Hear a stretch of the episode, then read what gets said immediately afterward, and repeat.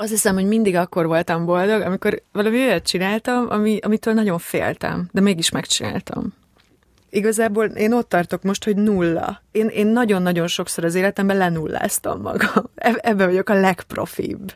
Hogy, hogy történt valami, elindult valami, és kész. Újra nulla. És újra elkezdem. Ami bizonyos szempontból jó, mert szempontból egy hülyeség mindig annyira jó azt érezni, és egész életemben ezt akarom érezni, hogy most kezdődik valami. Mindig ezt akarom érezni. Én mindig jobban szeretem a napfelkeltét, mint a naplementét.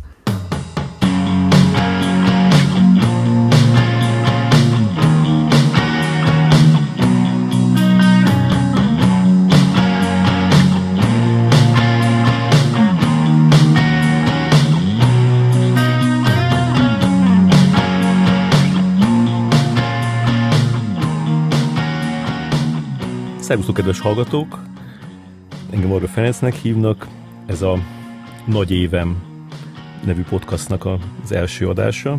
Én a Recorder magazinnak vagyok a vezetőszerkesztője, és ez a, ebben a műsorban magyar popstárokkal beszélgetünk a, az áttörésük évéről, arról az évről, amikor így a legnagyobb változás történt a karrierjükben, és többek között olyan kérdésekre keressük a választ, hogy hogyan találták meg a közönségüket, hogyan találták meg a helyüket a szakmában, miben változtatta meg az életüket a siker, milyen jó és rossz döntéseket hoztak, és, és mik voltak ennek az időszaknak a tanulságai, hogyan tekintenek rá vissza mostani eszükkel.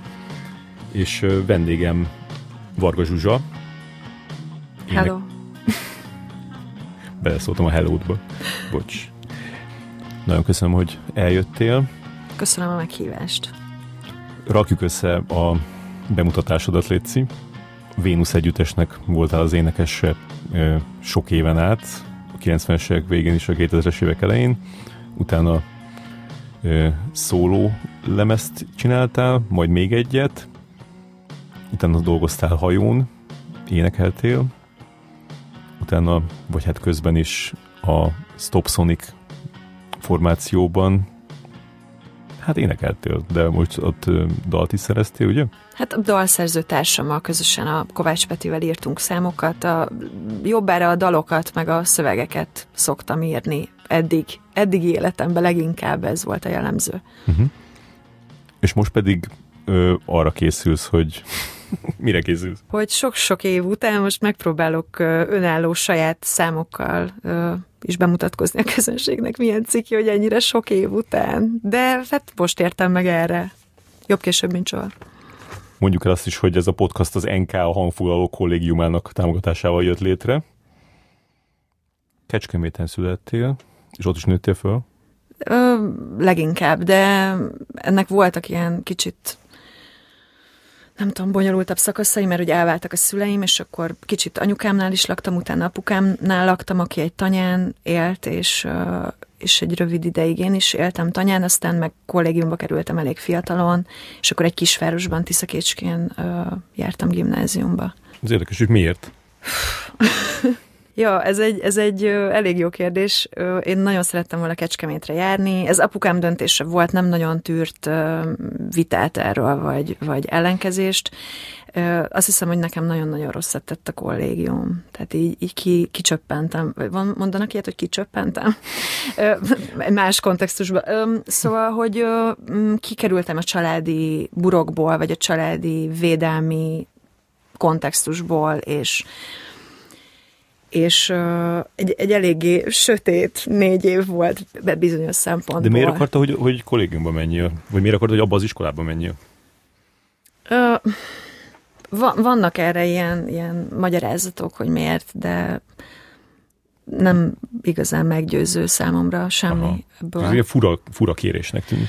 Ő, ő, ő eléggé ö, hányattatott sorsú gyerek volt, és ö, ő egy kisvárosban a Tiszató partján nőtt föl, és amikor gimnazista korú lett, akkor ő föl, mondja, mondja, ez csúnya szó, hogy fölköltözött Budapestre, elköltözött Budapestre, és ott az egyik legjobb gimnáziumba, Vörösmarty gimnáziumba lett felvéve, és koleszos lett, és azt mondta, hogy neki azok a legjobb idő, időszaka, a legjobb évei voltak, és, és azt gondolta, hogy ez majd nekem is jó lesz. Szerintem ez egy kamú egyébként, és erről mi már többször beszéltünk, és a családban kb. ez egy ilyen sötét bekezdés. Tehát, hogy én újra és újra felhozom neki, hogy ez mennyire nem így kellett volna, hogy történjen, és ő, ő mond magyarázatokat, hogy nekem miért oda kellett járnom, tök mindegy. Vagy hogy miért kellett koleszosnak lennem. És mi volt benne rossz?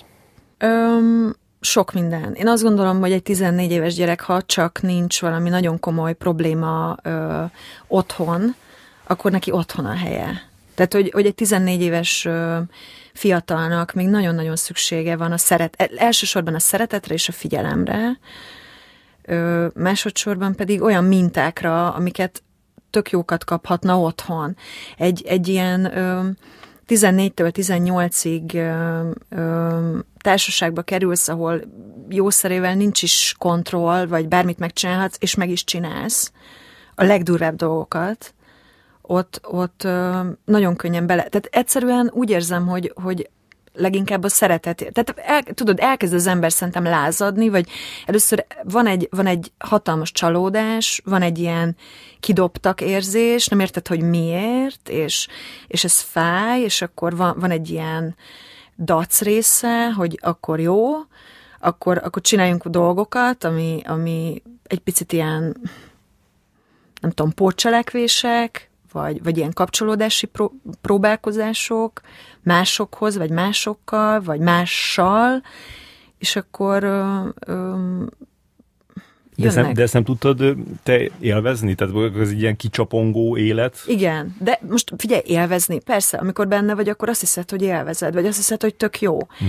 Csak mindeközben mondjuk tanulhattam volna emelt szinten valamit, vagy járhattam volna a zeneiskolába, vagy, vagy találkozhattam volna a szüleimmel, akár egyikkel, vagy a másikkal gyakrabban, vagy, vagy, vagy nem ittam volna alkoholt annyiszor, vagy nem találtam volna hajnalban mit tudom én, egy szórakozó hely előtt magam, hogy ott felébredek csatak készen, mert kirúgtak, mert kivittek, mert mondjuk tehát, hogy tudod, amik... Igen. Tölteted kamasz... van az idődet értelmesebben is. Hát vagy, vagy, igen, igen, igen, igen.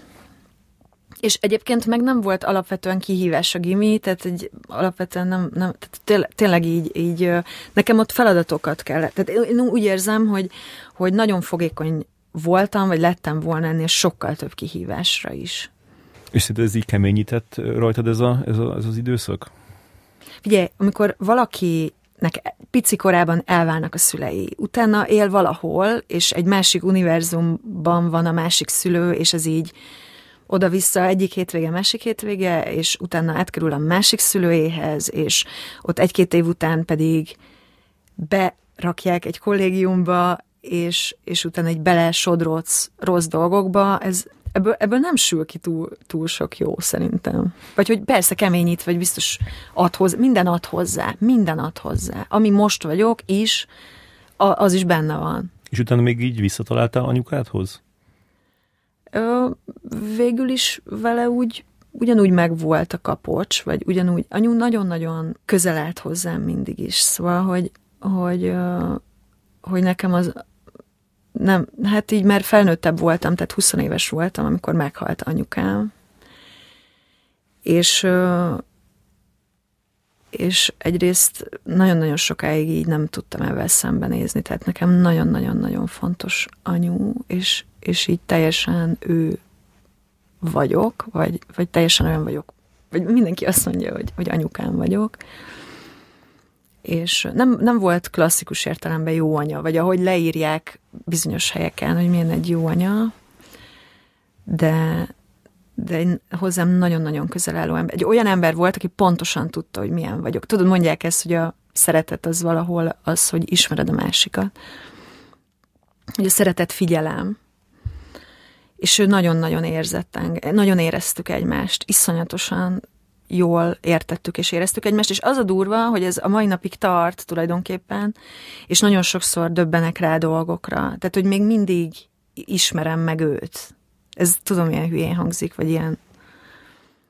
De hogy, hogy uh, most már tudok róla beszélni például.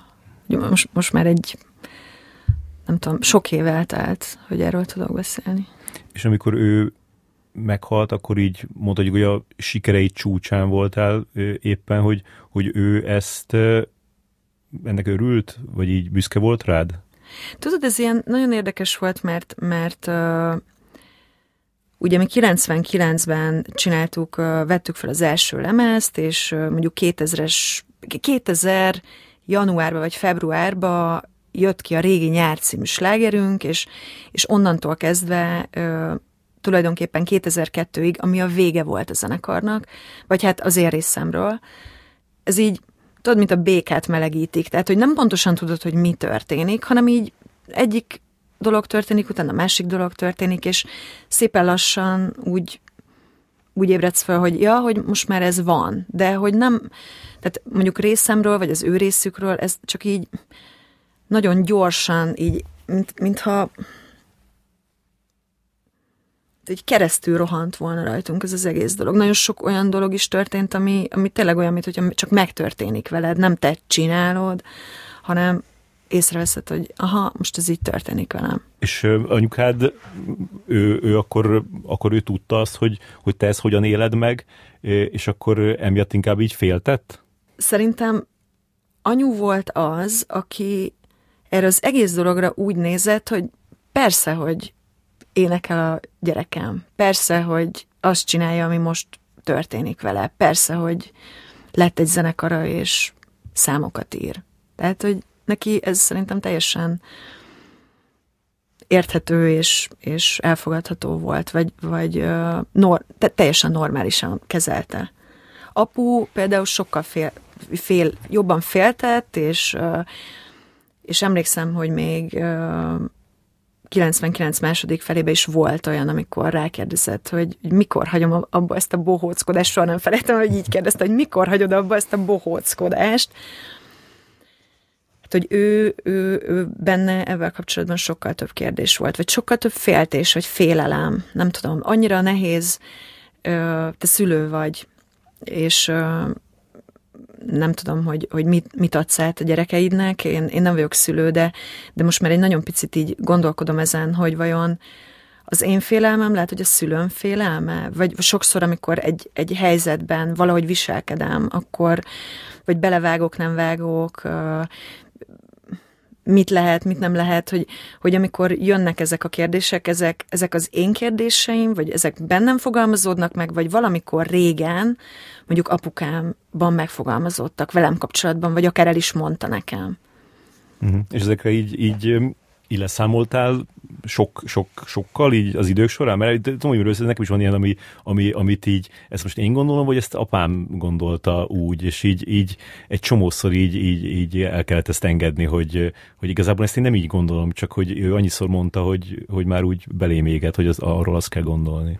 Azért nagyon jó, hogy már ilyen öregek vagyunk, hogy már tudjuk, tehát van önreflexiónk, és amikor történik egy ilyen szituáció, akkor feltesszük magunknak ezeket a kérdéseket. Már ez is tök jó, hogy ideig eljutottunk, hogy feltesszük magunknak ezeket a kérdéseket, mert régen nem mertem volna vitatkozni, vagy szembeszállni apuval, vagy nem mertem volna azt mondani, hogy figyelj, ezt nem jól gondolod, vagy te, te vagy, én meg én vagyok. Mi apuval ö, tizenéves koromban rengeteget vitatkoztunk, veszekedtünk, kiabáltunk, és az egész úgy tűnt, hogy én vagyok a nagy lázadó, és én vagyok a nagy ellenszegülő, holott ebben biztos, hogy ő is benne volt, és biztos, hogy a legjobb szándékkal tett, vagy mondott, vagy, vagy tiltott, vagy, vagy vitt valamerre engem, vagy szeretett volna vinni helyekre, vagy, vagy sulikba, vagy nem tudom.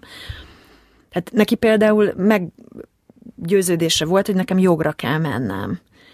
És ezt ő levezette, hogy azért, mert, mert ez egy nagyon jó női szakma, az ügyvéd, és ez egy biztos pont, és, jól lehet vele keresni, és, és mindig szükség lesz ügyvédekre. Tehát egyszerűen nem, nem jutott el odáig, hogy én én vagyok, és lehet, hogy még el is tudnám végezni, de biztos, hogy én jó ügyvéd lennék, csak azért, mert az ügyvéd szakma amúgy egy jó irány lehet valakinek. Tehát, hogy ő nem is gondolkodott bennem, hanem ilyen biztos dolgokban gondolkodott, úgy általánosságban. És nem, nem tudtam, egyszerűen nem lehetett vele ezekről a dolgokról vit, vita vagy kiabálás nélkül. Ja. És de akkoriban hittél abban, vagy így biztos voltál benne, hogy, hogy neked ezt kell csinálni, és ez, ez lesz a, a jó út? Nem. Hm? Nem. Nem, sőt, én, én elmentem és felvételiztem a jogra, és felvettek, és aztán nem mentem el végül. mert, mert így úgy voltam vele, hogy tessék, felvettek volna, de nem megyek el. És amikor a, elkezdtétek az együttest csinálni, azt hiszem, hogy úgy volt, hogy te később kapcsolódtál be, ugye? A, a, volt, akkor még nem is Vénusznak Igen, hívták. volt egy ilyen előzmény, egy kecskeméti uh, srác banda, Lazy Bones néven, és én akkor már ez érettségi után volt közvetlenül egy-két hónappal, egyre többször keresgéltem. Egyre többet jártam ugye Kecskemétre, már nem voltam koleszos, addig is jártam, de az, azt inkább ne firtassuk. Azok inkább éjszaka történtek, és stop, stop segítségével, na mindegy. Ja, szóval, hogy, hogy így elkezdtem mindenféle emberektől kérdezgetni, hogy tudsz egy zenekar, tudsz valakit, tudsz zenészeket, tudsz valami, akikkel lehet bandázni és zenélni. És akkor valaki tudott, és akkor sziasztok, jöttem. Tehát ez így. Ez így volt, hogy így elindultál, és akkor így bekopogtál egy ajtón? Kb. Vagy, vagy lehet, hogy ez az ismerős szólt ezeknek a srácoknak, hogy van ez a lány, és szeretne énekelni, ők meg kint fociztak, kb. ebből állt a próba, hogy, hogy hátul a, egy régi laktanyába volt Akkor nem is ajtó volt, vagy egy pálya a szélén jelentél meg? Hát lehet, de hogy nem nagyon, tehát ugye akkoriban azért nem túl sokat próbáltak, inkább csak így összejárt egy csapat, egy ilyen aranyos fiatal srác. És csapat. akkor oda mentél, és akkor így ott, ott, ott álltak ott veled szembe, és akkor mondtad, és akkor így rád néztek, és mondták, hogy jó van? Bementünk a próbaterembe, és mert hogy focizni nem álltam be, hanem akkor jó, nézzünk valamit, és akkor néztünk valamit, és mondták, hogy jó, föl vagy véve. Aha. De valami létező dolgot kellett énekelni, vagy csak úgy énekeltél? De szerintem én jobban fel voltam készülve, mint ők. Tehát ők leg, leginkább a saját szerzeményeiket játszották, én meg szerintem oda mentem valami dallal. Aha. És akkor elkezdtem énekelni ezt a dalt, és ők meg próbálták összedni. Nem, hát valamit ott próbáltak rá pöntyrögni, de hát persze so, semmi köze nem volt ahhoz, de mindegy. Valami blues, nem tudom. És akkor elindult ez a dolog, ami, ami mondjuk én milyen elfoglaltságot jelentett? Tehát ezt minden nap csináltátok? Hát eleve voltak többen, akik akkor még Szegeden egyetemisták voltak, és így nem tudtuk minden nap csinálni. De amikor csak tehettük, mentünk és akkor, akkor így évek teltek el, Igen. és ennek volt egy ilyen, egy, ilyen, egy ilyen felívelése, hogy akkor koncerteket Igen, uh, igen, igen. Sokat hívtak, játszottunk. Vagy hogy hogyan jutottad? Nem, nem tudom pontosan, nem emlékszem. Azért Kecskemét nem egy nagy város, ismertünk egy-két klubot, volt, ahol már a fiúk zenéltek előtte is, és akkor ilyen helyeken léptünk fel, vagy Szegeden mondjuk a, az egyetem, a, akkori megboldogult jateklub, most nem tudom most micsoda a jateklub, de hmm. most már kicsit más. És ilyen helyeken, random, teljesen random helyeken zenéltünk, és ez így évekig tartott, sok évig. Tehát több, hát szerintem, hát legalább egy négy-öt évig. Aha. És így mi tartotta bennetek a, a lelket? Vagy hogy ez ilyen jó bulinak tűnt akkor? Nem is az, hogy buli, hanem hogy annyira elkapott ez az egész. Hmm. Vagy hogy annyira jó érzés volt, vagy tök jó volt csinálni, számokat írni, kitalálni, hangszerelni, fellépni, menni, bandázni, együtt lenni. Tudod, itt, itt ö, nem tudom, ilyen tizenéves kor, kor, mostanában már nagyon sok tizenévest ö, tátott szájjal figyelek, hogy mennyire tudatosság és ö, felépített karrier és, és kitalált vagy, vagy koncepció van az egész mögött. Itt akkoriban nálunk az volt, hogy tök jó volt az egész, jól éreztük magunkat, és ezért így csináltuk. De hogy persze gondolkodtunk rajta, hogy majd tök jó lenne, hogy ebből lenne valami, de azért nem az volt, hogy minden nap folyamatosan ebben foglalkoztunk, vagy, vagy hogy próbáltuk, nem tudom, benyomni kiadókhoz, vagy ilyesmi. Ez egy picit később jött. Készítettük, állandóan csináltuk a demókat, mindig volt valami új szám, valami új felvétel, minél jobban szóljon, ez lesz most, most már ez tényleg ez a sláger, nem, nem, mégis, akkor van ez az új, akkor inkább ez legyen. És ez így ment, ment, ment. Ez izgalmasnak hangzik, ilyen izgalmas időszaknak. De ez mindig az. Ja. Hát, hogy ez, ez nem múlik. Ez a része a legjobb egyébként, amikor találsz egy jó, tehát rámész egy jó trekre, és azt így elkezded, elkezdesz azon futni, és nem tudom, prób- próbálsz an- annak a szellemében haladni a dolgaiddal. Uh-huh. És az, hogy, hogy ott neked a, a, az egyik tag, az a, a, ilyen párkapcsolatba is kerültetek, az, az is így, így, így megerősített abba, hogy ez egy ilyen, ez egy ilyen tök ideális állapot, hogy most itt vagyok a, a pasimmal, és akkor zenélünk, és akkor ilyen...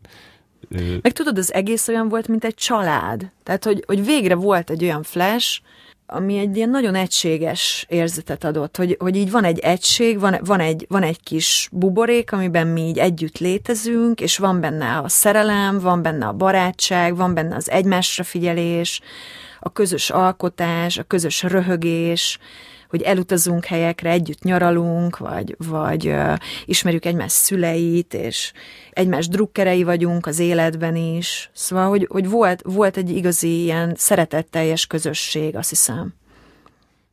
És amikor így, így elkezdett így, így komolyá válni a dolog, ami gondolom azzal történt, hogy, hogy, hogy, hogy lemezszerződést kaptatok, az, az, az, az, az, az hogy történt meg?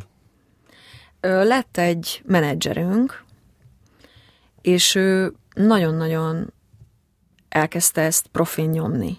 Tehát azt hiszem, hogy, hogy akkoriban, vagy talán most is, elmondhatjuk azt, hogy, hogy nagyon-nagyon sok függ attól, hogy van-e egy olyan nagyon határozott és jó érzékkel bíró ember, aki elkezdi nyomni. Ez lehet te magad, vagy lehet a zenekarod ha a zenekar valaki, vagy egy külső ember, vagy bárki, aki, aki ezt a másik oldalról látja, vagy is látja, és, és elkezdi egy picit ilyen, most nagyon csúnya szóval élve, ilyen árucikként kezelni, és, és azt mondani, hogy jó, akkor én ezt most nyomni fogom. És ez a srác, ő, ő, ő, ő nyomott minket, mint az állat. Mindenhova, ahova csak lehetett, és egy kiadóhoz is így jutottunk el. Uh-huh. És akkor volt egy ilyen nagyon vicces deal, egy másik produkciót is ő menedzselt, és abban a produkcióban nagyon hittek, bennünk nem, és volt egy ilyen deal, hogy mire jó egy menedzser, amikor több dolgot uh, tart a kezében, hogy azt mondták, hogy jó, oké, akkor kiadjuk ezeket, hogyha azt a másik, akikben hittek, produkciót nálunk uh, fogod leszerződtetni. És akkor így sikerült kb. Aha. Ők, kik, ők kik voltak, emlékszem? Az volt a nevük, hogy Boogie Nights, mert mint Boogie lovagok, és um, egyébként több, két olyan tag is van, akikről lehet még ma is hallani. Az egyik a Gyúr, uh, aki talán a Turbóban, meg egy csomó helyen ő billentyűs srác, és egy nagyon-nagyon ügyes dalszerző is. A másik pedig a Simon, a Szabó Simon. Igen, igen. A híres neves Szabó Simon. Akit Szűkített hajjal. Akit imádok. És egyébként az egy nagyon-nagyon jó lemez volt, a Sirályság, azt hiszem az volt, ez ismer, emlékszel Persze, arra? persze. Figyelj, azon, azon zseni számok voltak. Nem olyan rég, én nem tudom, nem olyan rég, évekkel ezelőtt valamelyikükkel, nem tudom, hogy a Gyúra vagy a Simonnal összeakadtunk, és, és mondtam, hogy nekem kell az a lemez. És akkor átküldte, vagy nem tudom mi volt, és hallgattam a számokat, szerintem kurva vicces volt. És tökre megelőzte a korát. Igen, azt pont ezt mondani, hogy most hallgattam. Most kéne külön. kijönni. Igen, igen. Annyira szemtelen volt, és annyira friss, és annyira érdekes, és annyira túltolták. Én imádom a gicset, imádom, amikor nem vesszük magunkat komolyan, de közben a háttérben azért van egy rálátás, tehát ott volt a Gyúr, mint, mint zenei szakember, vagy, vagy mint központi arc, dalszerző arc, ilyen szempontból szerintem egyrészt sokkal naprakészebb, meg sokkal szerethetőbb dolog volt, mint a Vénusz. Tehát, hogy annak ellenére, hogy, hogy, hogy végül mi mire vittük, és ők milyen hamar belálltak a földbe, én nem is értem, hogy miért. És mondjuk ez, hogy, hogy, hogy ti, ti ilyen, ilyen kapcsolt áruként érkeztetek, ez mondjuk azzal is járt, hogy, hogy emiatt, emiatt mondjuk nem annyira akarták így megmondani, hogy, hogy milyenek legyetek? Vagy szóval nem voltak ilyen nagy elképzelések, nem, voltak, nem, nem voltak nagy elvárások? Nem, figyelj, alapvetően, ha jobban belegondolok, akkor nem, hogy nem akarták semmit megmondani, nem is nagyon tudták, hogy mit kezdjenek ezzel az egésszel, sőt, többször vitáink voltak. Emlékszem, hogy nagyon sokszor erőszakoskodni kellett, hogy X számot ki szeretnénk hozni, és ebből klip kéne, és adjanak pénzt.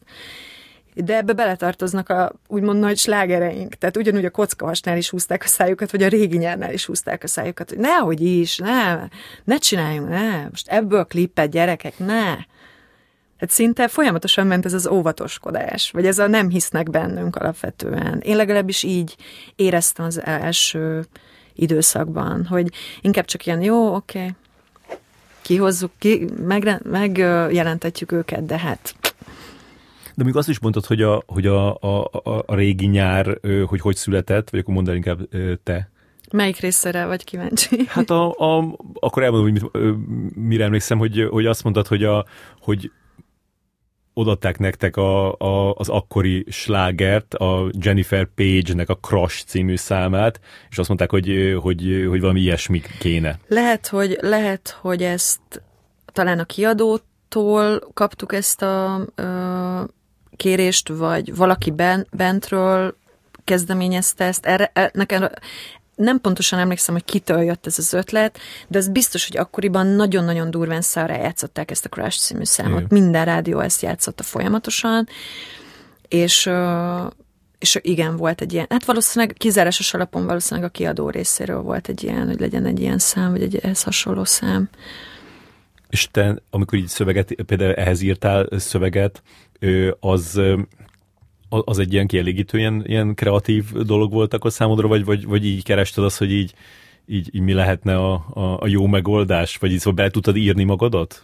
Ő volt egy, volt egy emlékem, volt egy gyerekkori 14 éves koromban egy nyár, amit én nagyon-nagyon szerettem, ami, ami nekem egy nagyon fontos nyaram volt, amikor így kinyílt a világ, és megcsinálhattam dolgokat, és, és többet több időt töltöttem találni úgy egyedül, vagy a korosztályommal, vagy a barátaimmal, vagy tudod, hogy egy, egy tanyán nősz, mert mint a, a fiat, a kiskamaszkorodat egy tanyán töltöd, ez, ez, ezt kevesen mondhatják el szerintem még manapság. Manapság lehet, hogy még főleg kevesen mondhatják el magukról. Ez, ez nagyon-nagyon sok lemondással jár, vagy, vagy egy olyan fajta bezártsággal, ami az egyik oldalon vicc, mert ott van a, a, a végtelen természet. És a másik oldalon pedig ott vagy fiatalként, és, és nagyon-nagyon hiányzik a, a társaság. Nagyon hiányzik az, hogy mondjuk lemész és görkorizol a haverokkal, vagy, vagy a sarkon ott áll az a fiú, és úristen, vagy, vagy anya, emeltünk moziba, majd jövünk haza, nem tudom. Tehát ez, és ezek nem voltak meg egyáltalán. És ahhoz meg kicsi voltam még, hogy, hogy azt mondja hogy jó, akkor nem tudom, péntek reggel be, beviszlek, és akkor majd találkozunk este, vagy nem, tehát ne, egyszerűen így nem is, tehát ezek a dolgok nem voltak meg, és így, így az a nyár, az a 14 éves kori nyár, nyaram, az, az nekem így nagyon bekattant, és e, igazából erről szól. Tehát inkább, inkább egy társaságról, egy baráti, nem tudom, egy ilyen, ilyen nyitás, egy, egy jó közegbe, vagy, vagy, vagy nem tudom, egy picit ilyen öntudatra ébredés, vagy egy ilyen pici felnőttkor elkezdődése. És ugye meghallgatod ezt a, az első Vénusz lemezt, amin ez a szám is van, hogy, hogy a, a mindegyik számnak van valami ilyesmi története számodra? Dehogy is, dehogy is. Az is a kiadó ötlete volt, hogy, hogy feldolgozzuk a Donna Summernek a Hot Stuff című számát, amit mi egyébként játszottunk koncerteken, az eredetit, és akkor jött az ötlet, hogy oké, okay, csináljuk meg magyarul, és például arról sem volt semmilyen fogalma. Mert mint hogy persze ismertem a Madonna Summer számot, de milyen érdekes, amikor emberek leszednek számokat, és, és, és mégsem az lesz belőle, hanem valamilyen ilyen modoros, túlerőltetett, túl, túlrekesztett, túl azt hiszem, hogy, hogy akkoriban még volt Wanted magazin, és soha nem felejtem el, hogy valaki azt, de milyen jó lenne emlékeznék rá, hogy kiírta ezt a kritikát, és azt írták, hogy, hogy rockszettes dög. És igaz, és igaz. És így elolvastam, és basszus, nagyon jó. Ez, igen, igaz. De ezt rád mondtak? Valószínűleg az ének stílusra, Aha. igen. Tehát ez, hogy egy annyira vagány vagyok. Igen, meg a hajad is kicsit olyan, is a frizura ja, lehet, lehet. az volt. Nem, hát na mindegy, szóval volt egy-két ilyen túlkapás, mondjuk azt, hogy volt egy-két ilyen túlkapás. De eleve annyira nevetséges volt az egész, olyan voltam, mint egy fiú, tudod, semmi fogalmam nem volt ezekről a dolgokról, egy, egy zenésztársam, akivel együtt zenélek évek óta, és az első nagy szerelmem, és a, a gyűrűje van a kezemen, és alig várom, hogy, tehát ő a vőlegényem, és akkor én arról éneklek, hogy hát nekem a tested! Annyira gagyi volt. Tehát így visszagondolva, sőt, néha tudod, van ez a szekunder égés, amikor valaki mást látsz, vagy nézel, vagy hallasz, és, és úgy, úgy, úgy érzed, hogy te égsz. Na, ugyanez megvan, nem tudom, hogy neked van-e ilyen, hogy, hogy így önmagadat meghallgatod, vagy megnézed régebről, és így, atya, úr, Isten. És nekem sok ilyen van, sajnos. De mondjuk ezek, e, e, ebbe az időszakban ezt ez egy honnan jött? Tehát, hogy így, így hogy, hogy találtatok ki, hogy, hogy, hogy ez, a, ez, a, ez a jó irány? Egyrészt ez sem volt igazán kitalálva, a másik pedig az, és köszönöm a kérdést, milyen érdekes az, hogy, hogy így a popzenében vannak uh, ilyen, sőt, hát tehát ma, maga ez a szexista hozzáállás, hogy egy fiatal lány hogyan legyen eladva, vagy hogy hogyan működhet, vagy mitől lesz nem tudom... Uh, izgalmas. Aha, igen. Mitől lesz izgalmas? És hogy, hogy, hogy milyen érdekes, hogy, hogy egy kicsit egy ilyen szituációban, mire nem figyelsz oda, mindenki stricivé válik, tudod, így körülötted. Tehát, hogy így nem az mondja, hogy Zsuzsát mi szeretjük, és egy aranyos lány, és egy kis hebrencs, és, és tökre szeret énekelni, meg így ugrabugrál a színpadon, és tele van energiával, és, és hogy, hol, hol van itt ő ebben, vagy, vagy hogy hogy lehetne ezt az egészet.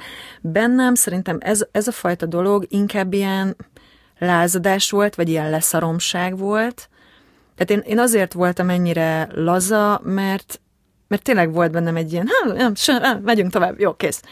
De, de ezt meg egyre inkább azt vettem észre, hogy, hogy mások meg arra, akár a zenekar tagok, vagy a menedzser, vagy a, vagy a külsőbb, mondjuk kiadói oldalról, hogy ezt, ezt így adjuk el így, hmm. hogy itt, itt valami hihetetlen, nem tudom, kisugárzás és szexualitás és egy ilyen végzetes uh, ilyen, ilyen vonzás van, hogy úristen ez a csaj, és közben tőlem ez nagyon-nagyon távol állt. Tehát én, én teljesen más voltam, és, és mire észbe kaptam, egyre többször vettem észre, hogy olyan helyzetekben vagyok, olyan interjúkon vagyok, olyan kérdéseket kapok, vagy úgy beszélnek rólam, vagy, vagy olyan díjakat kapok, tehát ilyen év legszexisebb énekesnél, what the fuck? tehát, hogy így, az mi? és hogy, hogy szerintem nagyon-nagyon gáz, és erről érdemes akár a mai nap, tehát milyen érdekes, hogy eltelt 20, 20 év, és, és ez még mindig mennyire benne van. Tehát, hogy én, én ö, nagyon odafigyelek ezekre a dolgokra, vagy hogy én, én ki vagyok hegyezve ezekre a dolgokra, hogyan, kommunikál egy ember, hogyan kommunikálsz a zenéddel, hogyan kommunikálsz egy fotón, hogyan kommunikálsz bármilyen módon, és hogy, hogy, hogy most is megy a, a, az ilyen adok-kapok fiatal énekesnők között, és hogy ki a közönséges, meg ki nem közönséges, és annyira vicces, hogy ezen csámcsognak emberek, és hogy ez sztori, és ez vicces, és mi őket kiröhöghetjük emiatt. Nem tudom, jobban oda kéne magunkra figyelni lányoknak akkor így, így sok olyan helyzet volt, ahol, ahol így, így nemet kellett volna mondani valamire, és, és, és nem találtad meg magadba az erőt hozzá? Ö, nem is az, hanem tehát két, két verzió. Egyrészt ö, voltak ilyen nagyon alattomos, nagyon-nagyon szeméthúzások ellenem. Tehát amit mondom, saját zenekarom követett el. Tehát olyan, olyan dolgokat megcsináltak, tehát ö, ö, akarva vagy akaratlanul, és nem gondolom azt, hogy ez gonoszság, és nem gondolom azt, hogy ők, ők bele abba, hogy nekem ez szar. De, de nem tudom, ők, ők felültek erre. Én pedig két verzió volt. Vagy tényleg ez volt, hogy, hogy leszarom, tehát, hogy akkor tessék, bazd meg, tehát volt ilyen része is, vagy hogy egyszerűen csak, hogy semmi. Tehát, hogy tudod, most ez olyan, hogy, hogy amikor színészek öltöznek az öltözőbe, sincs probléma abból, hogy, tehát, hogy érted, előadó vagy, vagy zenész vagy, vagy, vagy kiteszed a lelkedet, meg a mindenedet a színpadon. Most az, hogy, hogy mi látszik, vagy mi nem látszik, ez lehetne egyébként okosan is. Tehát erre annyi példa van, annyira sok olyan előadó van, nők is, akik úgy tudják a nőiességüket akár a legpőrébbre vetkőzni, ez értelmes ez így? De úgy gondolom, érted, hogy, hogy közben nincs benne ez az árucik szag, uh-huh. vagy, vagy inkább csak az van benne, hogy, hogy most ez jött ki, vagy én most őszinte vagyok, vagy én most ilyen vagyok, és most én úgy érzem, hogy ezt kell tennem. És, és van az a, az, az, az a nagyon-nagyon közhelyes és, és ilyen, ilyen olcsó és közönséges formája, amikor mint a Playboyban, amit látsz. Az, az a világ. És hogy annak mennyire nincs köze egymáshoz. Uh-huh. És neked, neked mert hogy így megnézegettem ilyen videoklippeket, meg ilyen koncert, kicsit olyan az volt a benyomásom, hogy, hogy, hogy, hogy nem volt egy ilyen következetes ö, image, hanem hogy úgy, úgy, úgy, úgy vál, váltakozott.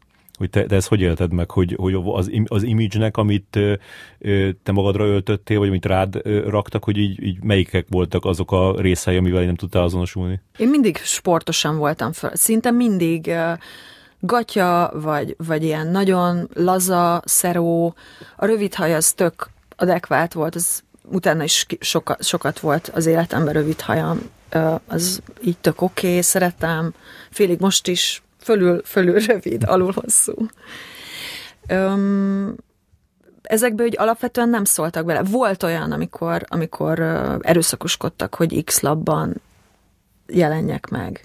És akkor és ott is voltak ilyen nagyon vicces sztorik, hogy, hogy, hogy ezt így miért akarják ennyire, vagy hogy ez most komoly, és hogy, hogy és, és emberek, akik, még, még, még például apám is, tehát nagyon gáz volt, amikor ülünk mondjuk egy családi ebédnél, és így, így elmondom a, a, a kétségeimet afelől, hogy jó ötlet lenne X magazinban levetközni, mert egyébként végül nem vetköztem le semmilyen magazinba, és, és hogy mondjuk apám azt mondja, hogy hát kislányom, énekesnők, tudod? Tudod? Tehát, hogy a saját apád ezt mondja. Képzeld el, neked lányod van, lányait. Tehát ez, szerintem ez kurva gáz. Mert vetközz le akkor, hogyha X magaz, tök mindegy. Ne, semmi probléma ezzel nincs. Tehát, hogyha te úgy gondolod, hogy ez a te lényed része, vagy neked ez fontos, vagy így, így tudod, valamit így pluszba hozzá tudsz tenni a karakteredhez, vagy, vagy ebben provokálsz, vagy ezt te élvezed, vagy, vagy ez az a része, ami téged izgat, akkor tök oké. Okay. De az, hogy egy emberek megmondják, hogy egy énekesnőnek ezt meg kell tenni, mert ez benne van a pakliba, tudod, vagy ez így a, ez a csomag része. Hmm. Ez, ez szerintem nagyon-nagyon gáz. De te hogy gondoltál rá? Hát attól függ, mert hogyha fent vagy a színpadon, és zajlik egy szám, és elő kell valamit adni, vagy, vagy csak átadni magad, vagy me- megélni, vagy benne lélegezni abban a dalban, és ott a előadás része az, hogy valahogyan táncolsz, vagy mondasz valami vicceset, vagy egy csúnyát, vagy ezek a dolgok tök okék ott, az, az mondjuk a performance része. És az is teljesen más, amikor egyértelműen van egy ilyen elvárás, hogy te vagy ebben a zenekarban az, aki ilyen dolgokat megcsinál. Tehát nekem volt olyan ö, élményem, ö, az pont a régi nyár ö, kijövetelekor ö, egy reggeli műsorban, hogy ö, ezt is a menedzserem találta ki, hogy ugye a régi nyárnak lett egy olyan borítója, ott igazából ott gurult el tehát ott kezdődött az egész nagy, vagy úgy is nevezhetjük, hogy botrány, vagy siker.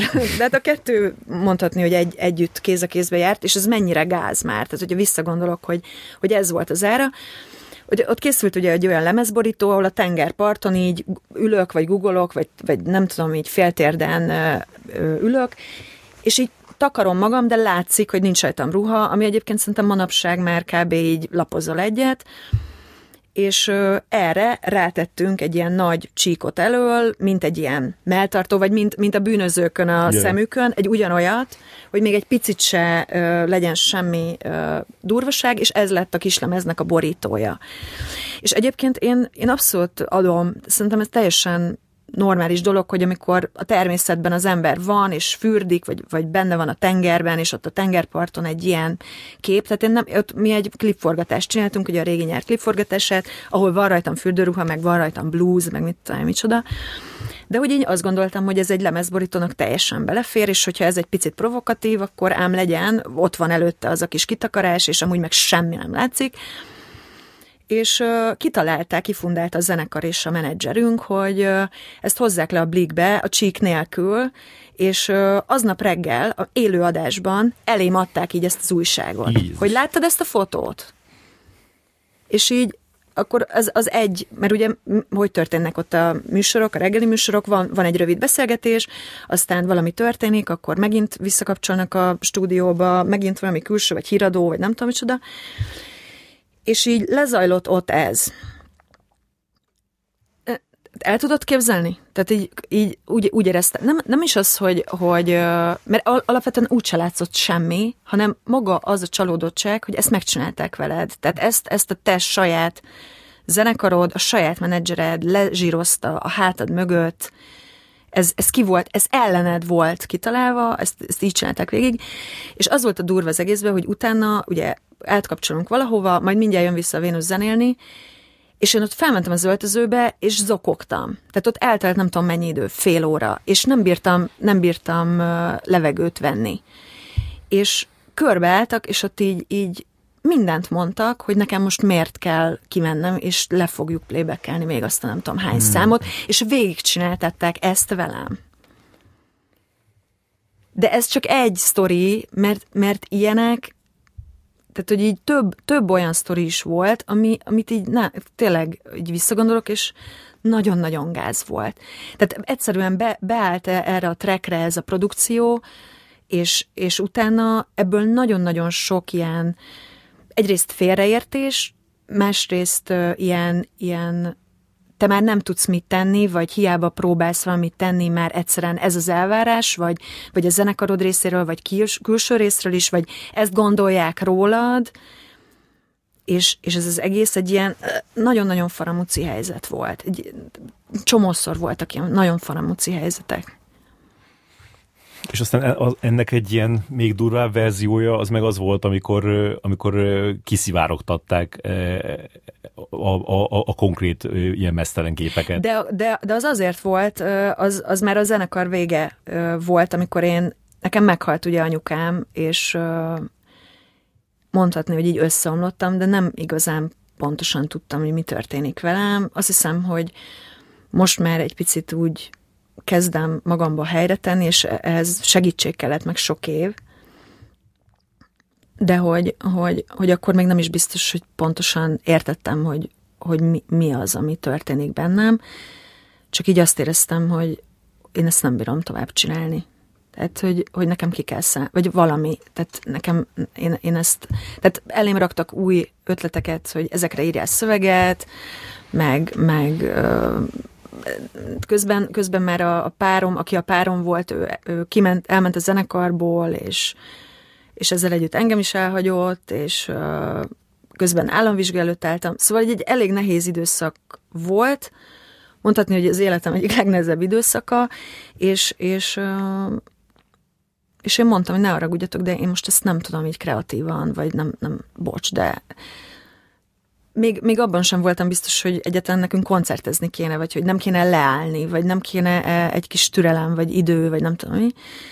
És,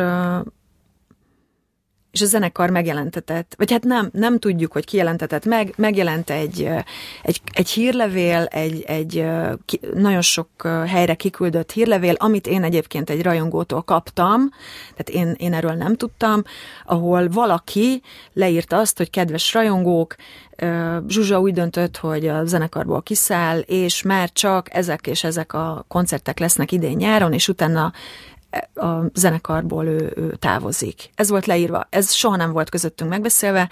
Én rá is kérdeztem a zenekarnál, hogy tudtok erről a levélről, vagy mi ez a levél, mert én nem tudok róla, és tőlem kérdezik. Ők azt mondták, mi nem tudunk erről.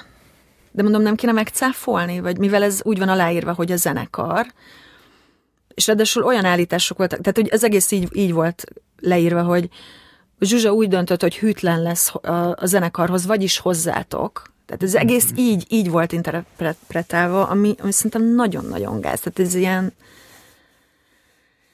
iszonyú durva volt. És akkor én meg úgy voltam vele, hogy jó, akkor, hogyha ezek lesznek a koncertek, akkor ezeket végigcsináljuk, aztán majd lesz valami, és megcsináltuk az utolsó koncertet, és soha többet sem melyikük nem hívott föl. Tehát, hogy ott le, vége lett. Tehát én tulajdonképpen soha nem mondtam azt, hogy én kiszállok, ez, ez így egy provokáció volt a részükről, én, én, én azt gondolom, hogy nem volt annak ott helye és ideje, nekem másra lett volna szükségem, talán egy kis figyelemre, vagy kedvességre, vagy barátságra, vagy, vagy, vagy beszélgetésekre, vagy, vagy szünetre, vagy bármire, de nem erre. És akkor erre jött még rá az, hogy, hogy, hogy kiszivárogtak ezek és a fotók. És ekkor teljesen váratlanul a semmiből ki tudja honnan, pont akkor ezek a régi nyáros fotók pedig kikerültek az internetre. Hogy készültek azok a képek? Csináltunk egy pár fotót, mondom, ahhoz a sorozathoz elvileg, amiből lett aztán ez a lemezborító. Tény, hogy akkoriban még nagyon-nagyon erősen nyomták ezt a Playboyban, nekem mindenképp szerepelnem kell a Playboyban, és szerintem egy picit ott így hát Teszt, mint, teszteltetek? Be, hát kb, de nem. Én, én egyébként az első pillanattól, tehát tőlem ez nagyon-nagyon távol állt, és ö, ö, végül nem lett ö, ilyen Hát lehet helyette ez az illegál online, amit soha büdös életben nem vakarok már le az internet bugyraiból. Igen, mondjuk ezzel így megelőzted a, a, a korodat, azt hiszem, mert hogy ez, a, ez az ilyenfajta kiszivárogtatás az ilyen tíz évvel jól később. néztem ki, nagyon-nagyon jól néztem ki, úgyhogy semmi gond. És ezt tudtad így nézni akkor is? Összeomlottam, szerinted? És egyébként soha nem azzal van, tehát szerintem nem annyira durvák ezek a képek, vagy hát mit tudom én, hát közönséges szar képek, de hogy, hogy nekem ebben nem az volt a problémám alapvetően, hogy nézd ott egy cici, mert hogy tényleg, tehát én egy, egy, na mindegy, szóval akinek ez tetszik, hát magára vesen, de hogy, hogy nekem ebben az egészben az esett iszonyatosan rosszul, hogy elárultak a barátaim hogy valaki, aki nekem a bizalmi köröm volt, vagy, vagy akiket én szerettem, és, és kb. együtt nőttünk föl, vagy hogy gyerekként összeakadtunk, és elkezdtünk mi együtt dolgokat csinálni, és id- idáig fajul a dolog. Igen, mert ebben ráadásul még, még az se volt, hogy, hogy valami anyagi hasznot remélhettek tőlem, hogy ez, ez, ez, ez szintiszta gonoszság volt. Persze, persze, ez nagyon kicsinyes volt, ez na- de az egész szétválás nagyon-nagyon szánalmas volt. Tehát így ez az egész történet nagyon-nagyon szánalmas volt. Ö, viszont kicsit átugrottunk azon a szakaszon, ami még lehet, hogy még, még jó volt, mert mondtad, hogy, hogy közösség, meg, meg, meg szerelem, meg barátság, és ott jöttetek, és az akkor felköltöztetek Pestre, szóval volt egy ilyen pont, amikor, amikor felköltöztetek Pestre. 2000 elején. Aha. És akkor, akkor már a, akkor már így, így elindult ez a dolog? Tehát akkor már, már az érezhető volt, hogy ez a, ez a, ez a, a lemez fogy, titeket hívnak helyekre? Nagyon. Nagyon gyorsan. Először nagyon hülyén néztek ránk. Tehát akkoriban ilyen emergency house, meg, tehát ilyenek mentek, full, full uh, techno, és, és jött be ugye ez a 90-es évek euró uh, diszkó legdurvább szélsőségei, ö, rengeteg kütyüzzene, Too Unlimited, és tehát, hogy egy olyan kontextusban egyszer csak megjelent egy pár ember, és gitároznak, és de popzene, hogy mi? Tehát eleinte azért voltak ilyen furcsán ránk nézések. Tehát mi az, el, az első időszakban nagyon sokat léptünk föl diszkókba. Alapvetően ebből volt mondjuk így a bevételi forrásunk, vagy főleg nagy részben. És akkor Kevesebb úgy, úgy playback-keltetek, vagy, vagy a, zen, hát a zenészek? Fél, play, playback. Nem is az egész zenekar járt, hanem két gitár, meg én. Hallod, egy diszkóba bemész, és két gitár. Aha. Nem bedugva, de hogy akkor is. Tehát emlékszem a fejekre, tudod, megy a veretés egész este, legdurvább techno, meg, meg tudom, milyen elektronika, és akkor, és most, izé, Vénusz, és akkor indul a kockahas, tudod, tessék? És azt látod, hogy a, a, a, nem jól vették az emberek? Eleinte nem ért, fogva, de honnan is értették volna? És akkor persze lett egy-két remixünk, meg nem tudom, próbálták így diszkosítani a cuccot, de hát igen, mert hogy... akkor ez ment, tehát a, a haknizás akkor, akkor ez volt, tehát hogy uh-huh. a, a, a hangszer ezzen az nem de egyre úgy, több, hogy... De egyre többet uh, élőztünk is. Uh-huh. Meg, meg azért akkoriban már volt egy-két zenekar, aki elkezdett, tehát fiatalok is elkezdtek élőzni. Szerintem akkoriban azért volt egy hullám.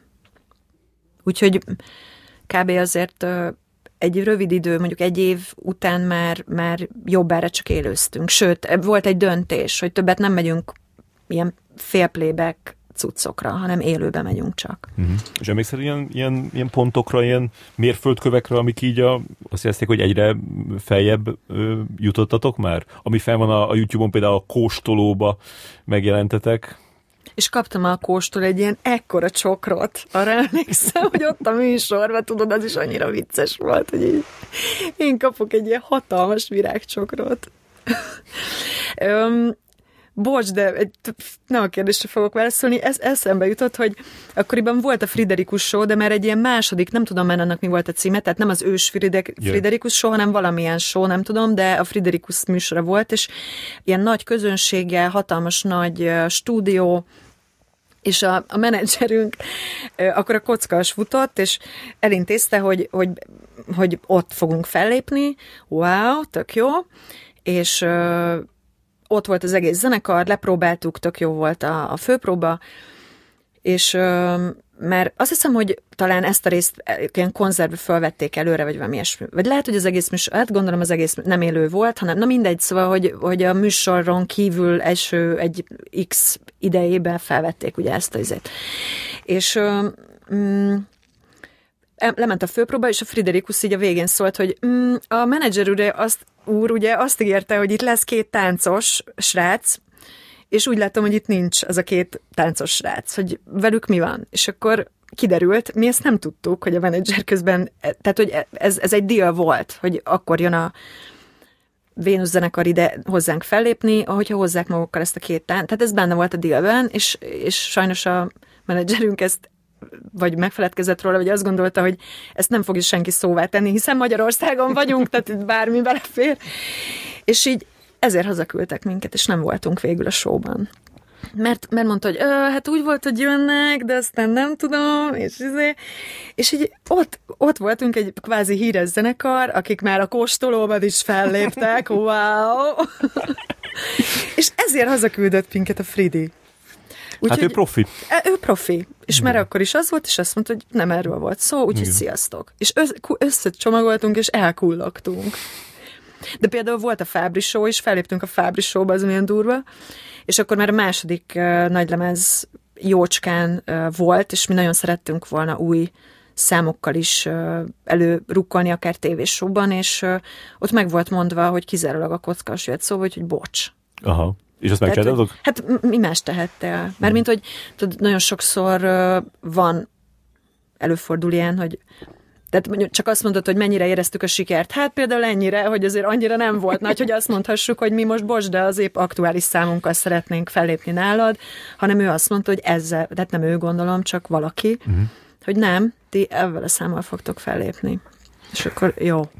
Azt néztem, hogy, hogy hogy 2000-ben és, és 2001-ben is feléptetek a, a kapcsolatkoncerten, Igen. ami a, ott a felvonulás téren volt, és ilyen hát általában ilyen 200 ember Igen. nézte, hogy, és akkor még, még meghiszem, hogy, hogy, hogy kik voltak rajtatok kívül, és akkor le, lehet, hogy így mutatja, hogy, hogy akkor a, kik voltak a csúcson. Na. Tehát Szulák Andrea, Unisex, United és Roy és Ádám voltak a, az első évben, amikor a, emlékszek, hogy kik voltak a, a, a nagy fellépők? Fölvetem a papírt, hogy ne, ne tudjál lesni. Fú, pedig régen tudtam. Nem tudom. Pet Shop Boys volt a, a, wow. az első. De komoly. 2000-ben, és 2001-ben pedig Cool and the Gang. Uh. És Melanie C. Melanie C. pedig ez, ez, ez rém lett. És különben az, hogy így 200 ember előtt fellépni, az akkor úgy jelentett valamit neked? Hát azért emlékszem arra a napra, hogy, hogy ha valami nem is jegyezted meg. Valami van. De, de ne, figyelj, szerintem az, az egy olyan élmény, hogy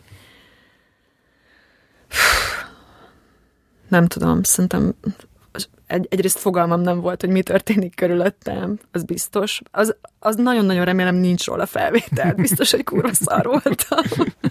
Te el tudod képzelni, úristen, úristen arra emlékszem, hogy így lenéztem, és akkor így az egész, hogy hívják ezt a helyet? Mm.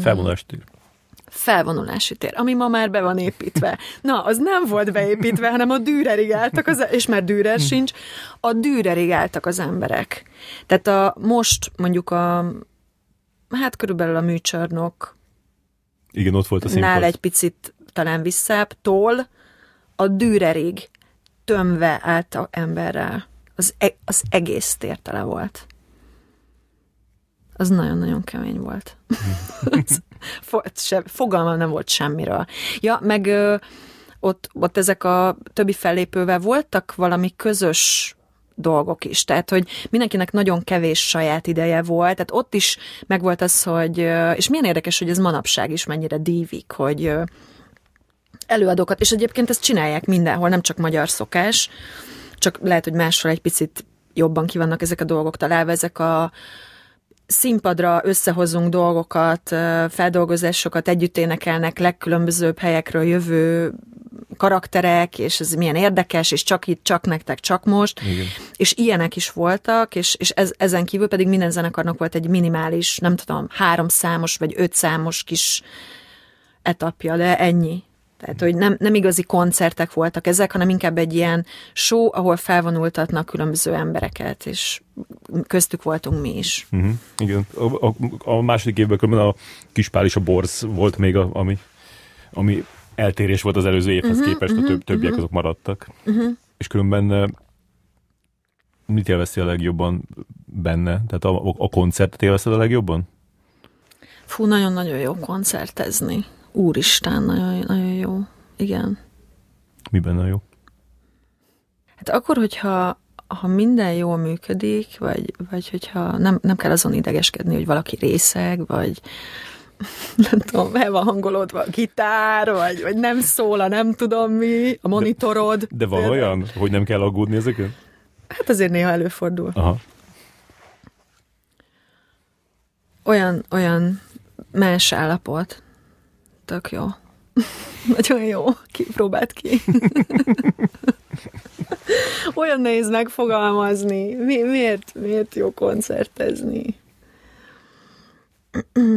Hát lehet jó amiatt, hogy magad miatt, és, és hogy ott így kiadod, kiadsz magadból valamit, mozgás is van benne, meg éneklés is van benne, meg, meg mondjuk jó lehet amiatt is, hogy amit mondjuk látsz a, a, az embereknek az arcán. Én mindig annyira szoktam szeretni ilyen koncertfilmekben, amikor mutatják a közönséget is, ahogy így, ahogy így, így meghatódnak, vagy ahogy így, így örö, örömködnek, hogy, hogy szóval tényleg azt szerintem az, a, a, a, a zene talán az egyetlen, ami most eszembe jut, ilyen, ilyen művészeti ág, ami, ami, ami tényleg ilyen, ilyen, ilyen extázis tud okozni így egyből. Tehát, hogy egy, egy, egy, egy festmény az nem tud, ott nem kezd el valaki szokogni. Jó, lehet, hogy néha, de, de hogy így nem jellemző. Itt meg, itt meg annyira hirtelen, és annyira ilyen, ilyen szóval ilyen érzelmi, ilyen, ilyen, ilyen tolulás, feltolulások tudnak történni. Hogy... Én egyébként Leonardo-tól, az hol van Uffizibe? Ott sírtam. Vágod azt a hatalmas nagy, így mész egymás után. a teóriámat. Mész egymás után, és, és mondjuk én nagyon-nagyon durván meg tudok hatódni mindentől, és zenétől is szoktam, nagyon sokszor szoktam zenétől sírni, hm. és köszönöm, hogy elmondtad, hogy mit érezhet az ember, amikor koncert, és igen, és igen, nagyon tényleg annyira jó, hogy ezt így elmondtad. Azt hiszem, hogy, hogy azon kívül, hogy, hogy azért is nagyon jó, mert olyan érzés, mint amikor lélegzel, tehát hogy, hogy élsz, egyszerűen jó érzés. Tehát hogyha csak akár, ha csak zenélsz emberekkel, és csak négy ember nézi is, vagy, vagy csak, csak egy próbaterembe vagy, és csak ti zenéltek is, történik valami köztetek, valami közösségi élmény, amit nem kell elmondani, amiről nem kell beszélni, mert valami mint a kis csápok, vagy, vagy mint a micélium, tudod, a gombafonalak, tehát hogy, hogy a zene hullámai, ezek a fonalak, amik így összekapcsolnak benneteket, és ugyanez megvan a koncerten is, ami, ami meg egy, még egy plusz rájövő élmény, hogy, hogy egy ilyen oda-vissza adok-kapok, egy ilyen gyönyörű milyen közhelyes, amiről most beszélek, vagy hogy mennyire elmondták, mert sokkal szebben, de hogy, hogy igen, ahogy, ahogy összekapcsolódtok, amikor érzed azt, hogy, hogy, hogy belőled jön valami, vagy belőletek jön valami, és azt valaki elkapta, és érzi, és abból ő visszaküld valamit, és ez így oda-vissza megy, és nem feltétlen kell beszélni, vagy megállni, vagy elmagyarázni, és közben azért is nagyon jó, mert én például nagyon izgulós vagyok, és, és félős vagyok, és nehezen, tudom, hogy ez most így hülyén hangzik, de, de de nagyon nehezen, de nagyon sokszor keresem a szavakat, túl sokat beszélek, és a lényeg elvész, de, de amikor, hogyha sikerül mondjuk egy dalban ö, valaminek a lényegét, vagy, vagy azt, amit szeretnék, azt, azt így kevés szóval, vagy, vagy, vagy zenével, vagy dallammal, vagy, vagy a kevés szöveggel elmondani, tehát hogy, hogy így nagyon élem azt, amiről éppen szó van, amit adok elő, akkor az annyira ad egy ilyen stabil, olyan, olyan, mint hogyha felveszel, hideg van, és felveszel egy kabátot. Tehát, hogy annyira biztonságban és ilyen védett ér, érzés ker, ker, ker, nem tudom elmondani.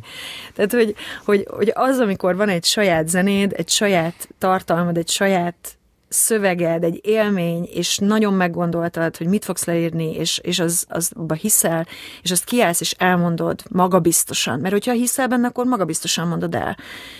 És persze lehet, hogy már régi számaimat nem mondanám el most magabiztosan, vagy nem lenne kedvem, mert nem érzem most valósnak, vagy, vagy érvényesnek. De akkor annak éreztem, és ezért nagyon magabiztosan tudtam a színpadon mondjuk ezeket a dolgokat előadni, vagy ezekről a dolgokról, most így hülye, hülyén hangzik, de hogy dalokban beszéltem dolgokról. Uh-huh. És most is, ha majd egyszer lehet, hogy újra. hát ha... Pont ö, ma volt egy olyan, olyan élményem, nem tudom, hogy ismered ezt, a, ezt az érzést, hogy, hogy amikor így ki, kisz valami olyan dolgot, mondjuk egy, egy, egy kommentbe, a, amiről tudod, hogy az így, így nem is az, hogy meg, meg fog bántani valakit, de hogy valami, valami, valami reakció lesz rá, mert valami, valami sarkos dolgot írsz, és akkor, és akkor van egy ilyen, egy, ilyen, egy ilyen bizsergése ennek, amikor ezt így ki, kirakod, és akkor így, így várod azt, hogy most így, így, így nagyon így le fognak dorongolni, vagy, vagy, vagy, vagy akár igazat adnak neked, vagy mi lesz, de hogy így van egy ilyen izgalma ennek, hogy most így, így kiírtál valamit, amit, aminek ilyen kockázata van, és, és, hogy, és hogy persze aztán pár óra később rájössz, hogy mi a francnak írta ki, hogy miért, miért, miért kell, nem lett volna egyszerűbb nem kiírni, minek kell tenni a feszültséget, és akkor arra gondoltam, hogy, hogy, hogy például te, amikor így így kiraksz egy olyan számot, mint, a, mint, a, mint az apád mindig. Pont erre gondoltam, hogy vajon, vajon melyik számomról lesz szó. akkor, akkor mit érzel? Tehát mi, a bizsergés az teljesen átjárja a testedet? Ú, nagyon, úristen. Hát figyelj, ez úgy volt, hogy Mesél, meséljek erről a sztoriról? Ez egy ö, ö, kézilabda csapat felhívása, egy pályázati felhívás, hogy írjunk egy indulót a szegedi kéziseknek, és nekem nagyon tetszett, hogy akkor csináljunk egy ilyen marchingos témát, és én, engem, én imádom ezeket a minimál cuccokat, egyébként mostanában ilyenekkel foglalkozok nagyon sokat, és született ebből egy nagyon-nagyon jó induló, én azt gondolom, hogy tényleg megállja a helyét, természetesen valami tuci-tuci szart választottak helyettünk, és ott állt az a nagyon jó alap, és én akkoriban már tudtam, ennek sok oka volt, de én akkor már készültem külföldre menni dolgozni, meg volt a dátum, hogy szeptember, mit tudom 4 2013. szeptember 4-én én felülök egy repülőre, leszállok Amerikába, és négy és fél hónapig egy hajón fogok énekelni mindenféle amerikai slágert, gazdag dagat amerikaiaknak. Mekkora szemét vagyok. Nem, nagyon csinos, középkorú, Szerintem maradjuk a valóságnál. Ja, ja, átlagos amerikaiaknak. Na mindegy, és ö, én nagyon szerettem volna el, erről írni, és... Ma miről? A megcsalásról, és hogy engem ez mennyire bánt. És engem megcsaltak, és és sok sztorit, nagyon-nagyon sok sztorit, én rengeteg sztorit hallok mai napig is, vannak híres emberismerőseim, de, de akkoriban meg még több volt, és engem iszonyatosan felháborított, hogy kb. ez egy ilyen tök oké, vagy hogy ez így az élet része. Sőt, sőt, még lehet moralizálni is azon, hogy, hogy hát jó megcsalta, de legalább nem hagyta el, hanem ott maradt vele, ott maradt az asszonyal, meg a gyerekekkel. Meg hogy az nem igazi megcsalás. Közben is rád gondoltam, és ezek, tudod? És, és hogy... Te nem csaltál meg soha senkit? Ö, de egyszer. Nem, nem igazi. Mi a, mi a megcsalás? hát az a megcsalás szerintem, a, a, a, amit hogyha megtud a másik, akivel együtt vagy, akkor az fáj neki. Igen, egyszer. Ez tizenéves koromban volt. Ami semmi, nem oldoz fel, de megtörtént, igen. De rosszul érezted magad után? Nagyon. Nagyon. Nagyon.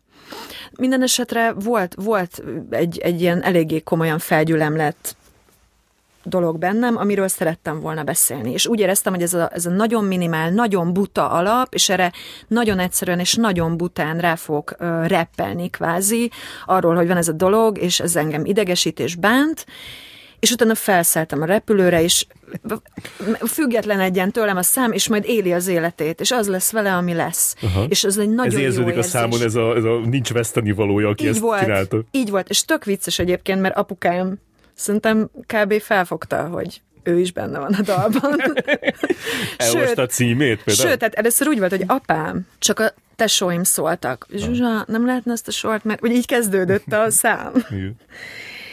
Zsuzsa, nem lehetne ezt a sort valamire ki, nem tudom, mást odaírni? És akkor jó, akkor nem apám, hanem apád.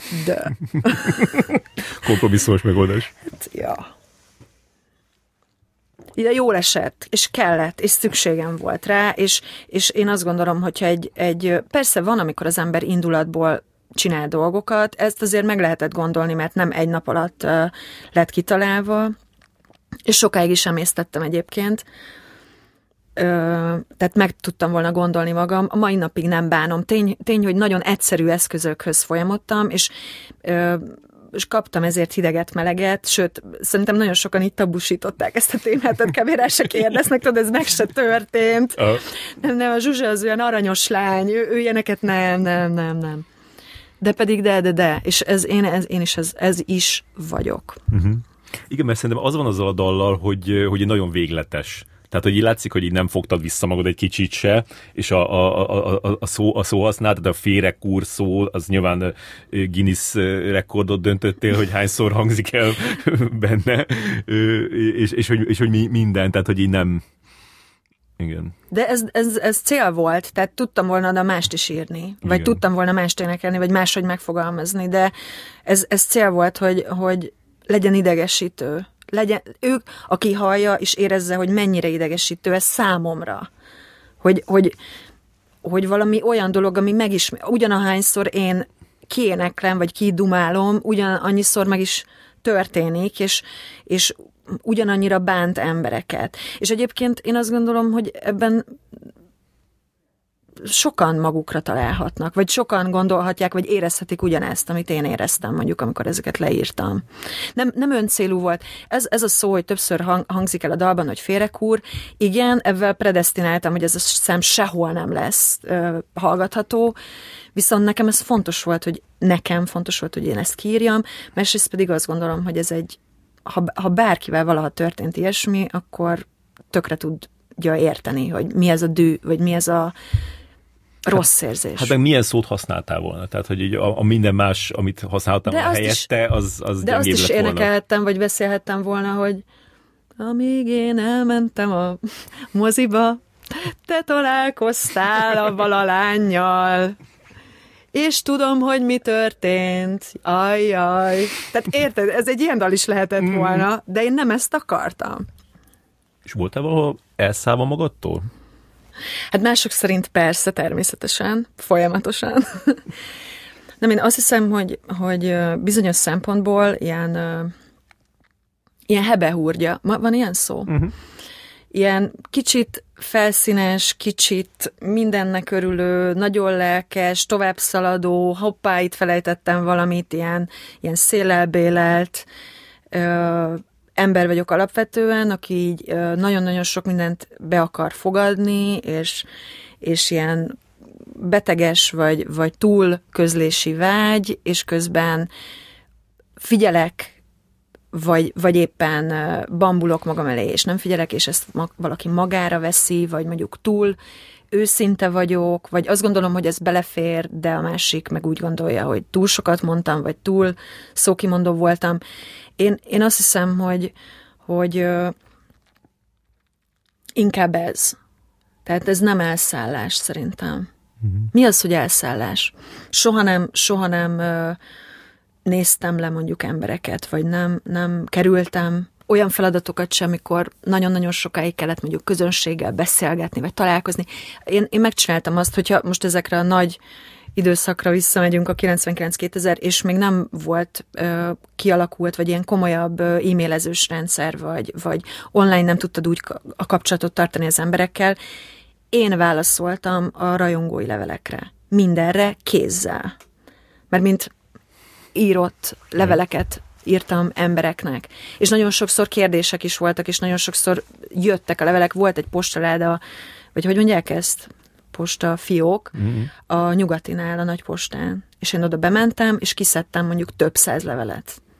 És akkor így lehet, hogy lassan, de én válaszoltam a levelekre. Persze a legtöbb az annyi volt, hogy küldjetek egy zenekari fotót aláírással, és akkor, de azt is én raktam be a borítékba, és én küldtem el. Van egy, van egy ilyen szerintem ez egy ilyen általános ilyen, és hogyha elérsz így valamilyen sikert, akkor, akkor utána ugyanolyan szintű sikert kell elérned, vagy akár még magasabbat, és hogyha nem, akkor, akkor, akkor, az, akkor, akkor kudarc, kudarcos ez a helyzet, hogy, hogy, hogy, hogy ez benned így, így hogyan munkált ugye a, a, az évek során? hadd kanyarodjak megint vissza oda, ami akkor volt a, az évünk a 90, vagy nem, ez már 2002-ben Jaj. volt, vagy 2000, ja, 2002-ben. 2001-ben? Lehet, hogy 2001-ben. Feléptünk talán a Hegyalja Fesztiválon, Vénusz délután, nagy színpad, mit tudom én, 7 órakor, még világosba, hatalmas nagy buli, kurva nagy siker, lejövünk, ott hesszelgetünk a backstage-be, és egy-két órára rá, amikor már sötét van, megérkeznek ilyen más, mit tudom én, Kispál, Anima és egyéb zenekarok, és azt látod, és kimész, és nézed őket, és azt látod, hogy mondjuk a Kispálon, meg az Animán ötször annyian vannak, mint rajtad, vagy tízszer annyian vannak, vagy, de hogy nagyon sokan vannak rajtuk, és az összes számokat ugyanúgy én, sőt, és akkor így elgondolkozol, hogy én most akkor hol is vagyok, vagy hogy, hogy én mindig is tökre nyitott voltam ilyen különböző és más univerzumokra. Engem nagyon-nagyon sok olyan dolog is érdekel, amiről nem is, tehát hogy mondjuk korombeliekkel nem tudok beszélgetni, vagy, vagy a nem tudom, hogy mit jelent az, hogy magamfajta, de tehát mondjuk a régi barátaim, akik gyerekkoromban barátaim voltak, barátokkal, már barátokkal nagyon-nagyon kevés közös témánk van, mert, mert én, én nagyon sok mindenre vagyok nyitott, amiről nem gondolnám más, hogy én arra nyitott vagyok akár például zenék, vagy, vagy könyvek, vagy, vagy egy, egy korosztály, aki valami teljesen mást él, és akkor engem is például az kurvára érdekel.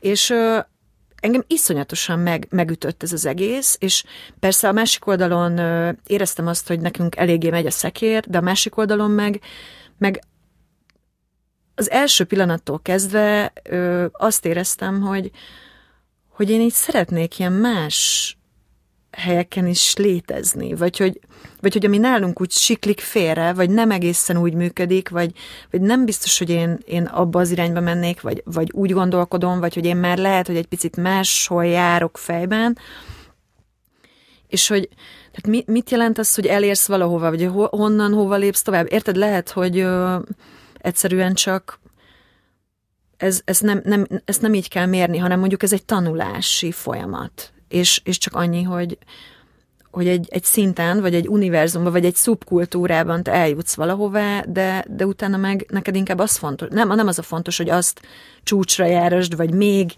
elérd a plafont, hanem, hanem mondjuk azt, hogy fejlődj, vagy mm. hogy elkezd egy más platformon is valamit csinálni, ami jó, ami érdekes. És, és én, én, én azt gondolom, és ebben lehet vitatkozni, hogy, hogy szerintem az ember inkább 60 vagy 70 évesen legyen a csúcson, több értelemben is, mint 20 vagy 30. Tehát, hogy ez tök fontos, hogy, hogy mindig magadhoz képest lépj előre, mindig tanulj, és keres új pontokat, ahova el akarsz jutni, új, nem tudom, kihívásokat. De akkor ez megint egy olyan dolog, amit így, amit így ki kell zárnod, mert szerintem a, a, a világ, a, a társadalom az nagyon ezt, ezt nyomja, hogy, hogy, hogy siker, és nagyobb siker, és hogyha nem, akkor, akkor az csalódás.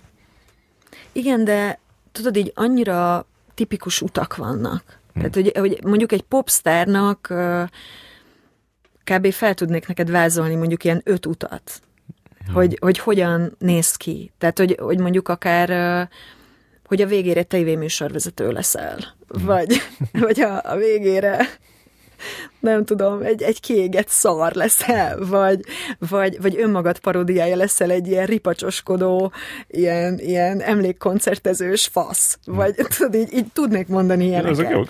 És ezek nekem nem tetszenek. Aha szerintem, ha én folytattam volna, vagy hogy akkor nem szállok ki a Vénuszból, vagy akkor nem keresek új utakat, vagy nem török össze, vagy nem semmisülök meg, vagy, vagy nem revidiálom, vagy, vagy gondolom újra magam, és nem kezdek el valamit nulláról, akkor fú, nem tudom, hol tartanék, de lehet, hogy nem, nem lennék annyira boldog. Mit tudom én? Eleve szerintem az a szerep, amit nekem szántak, lehet, hogy még egy 20 pár éves lánynál így adekvát, vagy azt mondod, hogy ez így oké, okay, így értem, hogy, hogy mi, mi, mit akarnak eladni.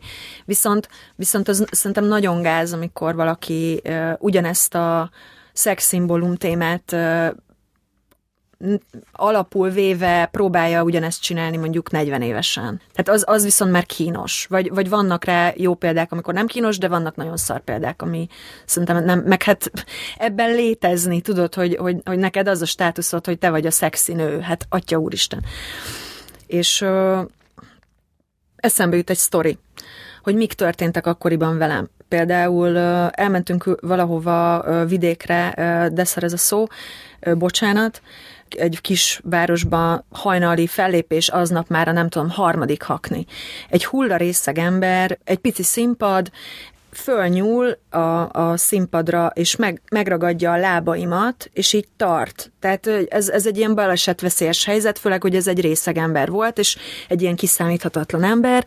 Te nem tudsz előadni, egy, egy veszélyes helyzetbe keveredsz, egy, egy olyan ö, viselkedés miatt, ami, ami tehát ezt valahogy kezelni kell, valamit kell csinálni. A menedzserünk odament, és így eltaszajtotta úgymond egy picit a pasit, aki ettől iszonyú durván megtentorodott, és hátraesett. Vége a bulinak, hátul az öltöző, ami egyébként egy ilyen italraktár volt, ülök egy székben, és, és bejönnek a, a helyi emberek, akik ilyen, ilyen erős emberek, ilyen verőlegények, meg a főnök, és elindul egy nagyon-nagyon komoly, majd, majdnem ilyen pattanásig feszült helyzetben, hogy, hogy a, az ő vendégének mihez van joga velem kapcsolatban. És hogy, hogy, hogy akkor zárjon be egy szobába, hogyha ez nem oké, okay, és akkor a faszért hozod ide, és léptetett föl, és ez nekem a vendégem, és ez egy fizető vendég, és, és elállják az utat ezek a verő gyerekek, és ott ülök én, és férfiak vitatkoznak arról, hogy kinek van joga ahhoz, hogy, hogy engem milyen, mely, melyik testrészemet hol fogdossa meg. Tehát, hogy, hogy ez, ez az a kontextus, és ennél sokkal durvább sztoriaim is vannak, tehát ez, ez az a kontextus, amit, hogyha így folytatsz, vagy tehát ebből, ebből nagyon-nagyon gyorsan ki akartam szállni. Ez eleve az, hogy, hogy, hogy a saját közeged sem véd, vagy nem, nem segít abban, hogy ne ez legyen, és maximum odáig zajlik ez az egész dolog, hogy, hogy egy vita van arról, hogy ez a nő a miénk, mi megfoghatjuk, de te nem foghatod. Tehát ez, mir, miről beszélünk? Ez nagyon abszurd, nem? Aha. Igen. Ez kurva gáz.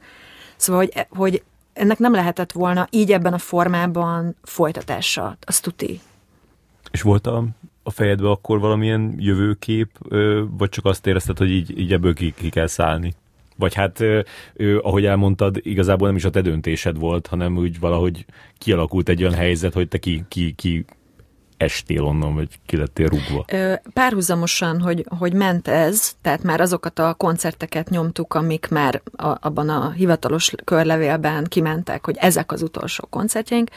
Párhuzamosan mi elkezdtünk uh, turnézni, uh, harmad magammal vokálozni a Német Jucival, meg a Kucor Edinával, a Dub City Fanatics nevű produkcióban, én már előtte is tanultam jazz és, és engem marhára vonzott ez az improvizációs játékos világ, ilyen hip-hopos alapok, és, és népzene keverve egy picit ilyen jazzzel, és ilyen kísérleti az egész, és ezek a csajok, és szerintem ott is volt egy megsértődés egyébként a zenekarom részéről, hogy mi az, hogy én elmegyek egy ilyen senkiházi. Tehát nekik, nem, nekik például nem, nem esett le, hogy, hogy ez milyen érdekes, vagy hogy, hogy az nekünk is jó, hogyha mondjuk a, az énekesnőnk másról is kipróbálja magát, vagy nem tudom, nekem ez egy ilyen nagyon jó ilyen menekülési út volt, és egy picit kreatív is volt, de alapvetően performance, és közben egy ilyen jól érezzük magunkat együtt, és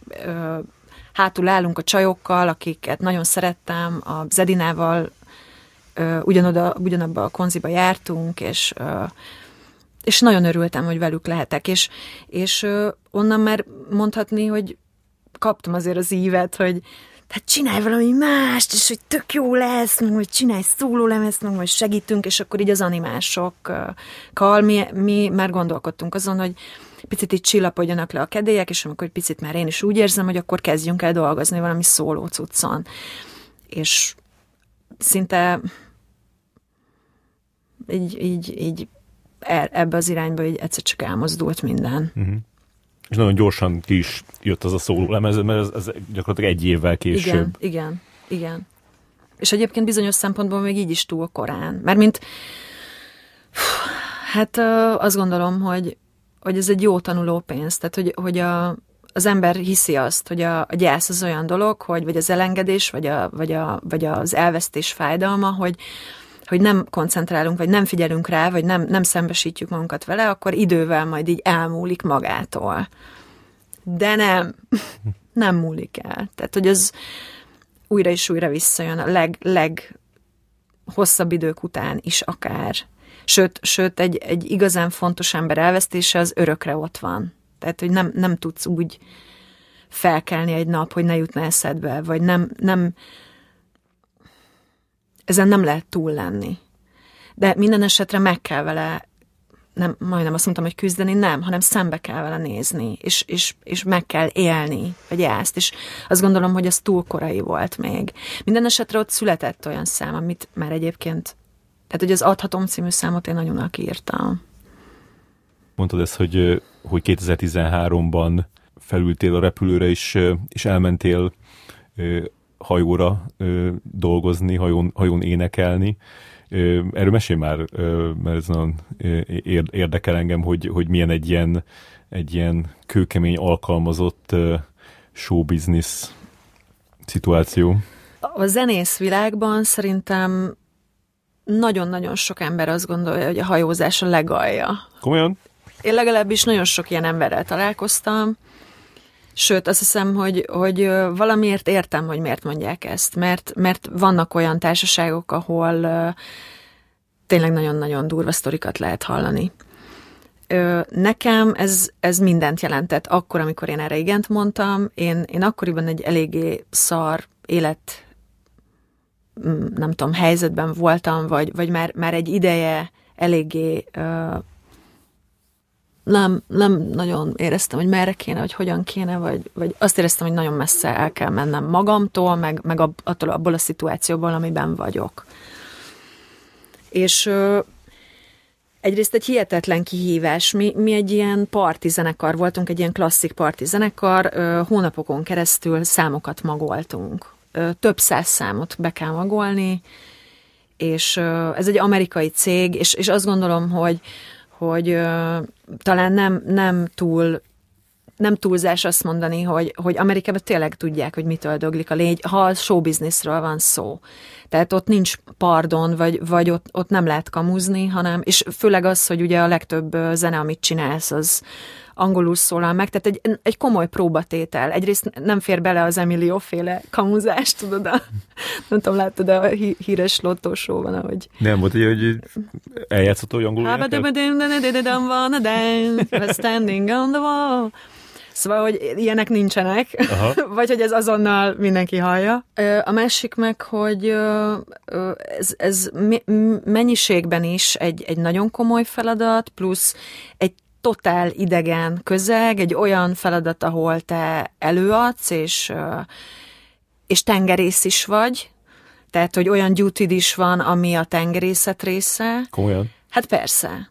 Mindenki, aki egy hajón dolgozik, ő, ő, ő tehát neked nem csak a fellépés volt a, a, a munkaidőt, hanem az egész nap gyakorlatilag? Nem feltétlenül, hanem inkább úgy mondom, hogyha tűz van, vagy víz. Tudod, ez a kettő. Általában ezek történnek. Az áramítést nem nézzük, de hogy, tehát, hogyha bármi para van, akkor te bevethető les, lehes. Tehát, hogy, hogy, hogy neked megvan egy pozíciót, hogyha ö, gond van, süllyed a hajó, vagy nem tudom micsoda, hogy neked milyen feladataid vannak mikor nem mehetsz le például a hajóról, hanem úgynevezett import manning, ami azt jelenti, hogy neked fent kell olyankor is, amikor pordban van a hajó bizonyos napokon, és ellátni azt a feladatot, rengeteg drill, tehát ugyanúgy, mint a katonáknál eljátszunk egy jelenetet, hogy nem tudom, a második emeleten tűzütött ki, és akkor ki mit csinál, és hova megy, és hova szalad, és mit kell tennie. Tehát ezek a dolgok is. Nagyon érdekes, mert egyrészt maga a munka része az, ha jó zenekarral mész, hogyha normális emberekkel mész, akkor, akkor egy tök jó dolog, rengeteget lehet belőle tanulni, rengeteget tanulsz is belőle, másrészt pedig olyan helyeken jársz, ami, ahova nem jutnál el amúgy, vagy hogy lehetetlen távoli helyekre eljuthatsz, és még fizetnek is. És mondjuk te ott a színpadon máshogy viselkedtél, mint itthon? Előtte? Hát tudod, az, te, az egy játék, az olyan, mint hogyha színész lennél egy kicsit. Tehát mondjuk vannak theme nightok, ahol, be, mit tudom én, country night, tudod, és akkor megvan, hogy a kockás sing és a farmer, és akkor játszhatod a Johnny Cash-t, vagy, vagy mindenféle olyan műfajt, amit egyébként itthon nem lenne okot, hogy miért játszanál olyat. De ott meg kell vagy, vagy 50s and 60s uh, night, és akkor beöltözöl ilyen rocky cuccba, és, és nyomod a régi kurva jó ilyen Little Richard, meg ilyen zenéket. Tehát én nagyon-nagyon sok mindent tanultam ott, uh, rengeteg műfajba kipróbáltam magam, és rengeteg műfajt megszerettem, vagy, vagy hogy jobban megismertem, vagy most már tudom, hogy mi, a Motown az mit jelent. Mert mint hogy előtt is azt hittem, hogy tudom, de most már tényleg tudom. De kicsit ilyen színészi feladat is volt egyben. Abszolút, de, de a másik oldalon meg azt kell mondjam, hogy a közönségünk hihetetlenül nyitott volt. Tehát összehasonlítva mondjuk egy magyar középkorú vagy középkorú pluszos közönséggel, az amerikaiak hihetetlenül ö, ö, jól ö, ezen szocializálódtak, erre nőttek föl, hogy szórakoztatják őket, mm és, és mindenféle dologra nyitottak. Tehát én, én, én, én, én már nem azt mondtam, hogy énekeltem, én énekeltem Beastie Boys csimelhajón, és buli volt. Tehát, vagy, vagy Suck My Kiss a Red Chili-től, és tök oké. Okay. Mm-hmm. Tehát, hogy, hogy, hogy tényleg voltak nagyon vicces dolgok is.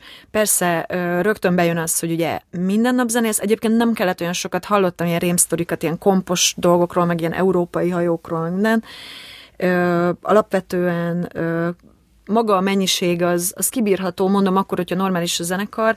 Ha, ha már valahol beüt valami, tehát van, van egy ember, aki mondjuk iszik, vagy, vagy egy kicsit kezd tele lenni a töke, vagy, vagy rendszeresen késik, vagy, vagy, vagy hülyeségeket játszik, akkor ez egy picit mondjuk így árnyalja a dolgokat. Minden esetre én azt gondolom, már az, hogy... Már a zenekarban van ilyen igen, ember? Aha. Igen, például. Igen, tehát tudod... De azért elég hamar kirúgtak valakit, hogyha nem, nem igazából, jól teljesített. Igazából, tudod, itt tehát egyrészt nagyon sok olyan preferent, tehát hogy, hogy hogyha mondjuk itt én most, ha összerakom az új zenekaromat azokra a számokra, amiket most írok, és szeretnék kiállni, majd színpadra előadni, akkor megvannak azok a preferenciák, hogy ez ugyanez a preferencia sor, ez más egy hajón. Tehát eleve nagyon-nagyon fontos például, hogy beszéljen angolul, hogy képes legyen nagyon gyorsan megtanulni számokat, lehetőség szerint akár legyen komoly színpadi tapasztalata,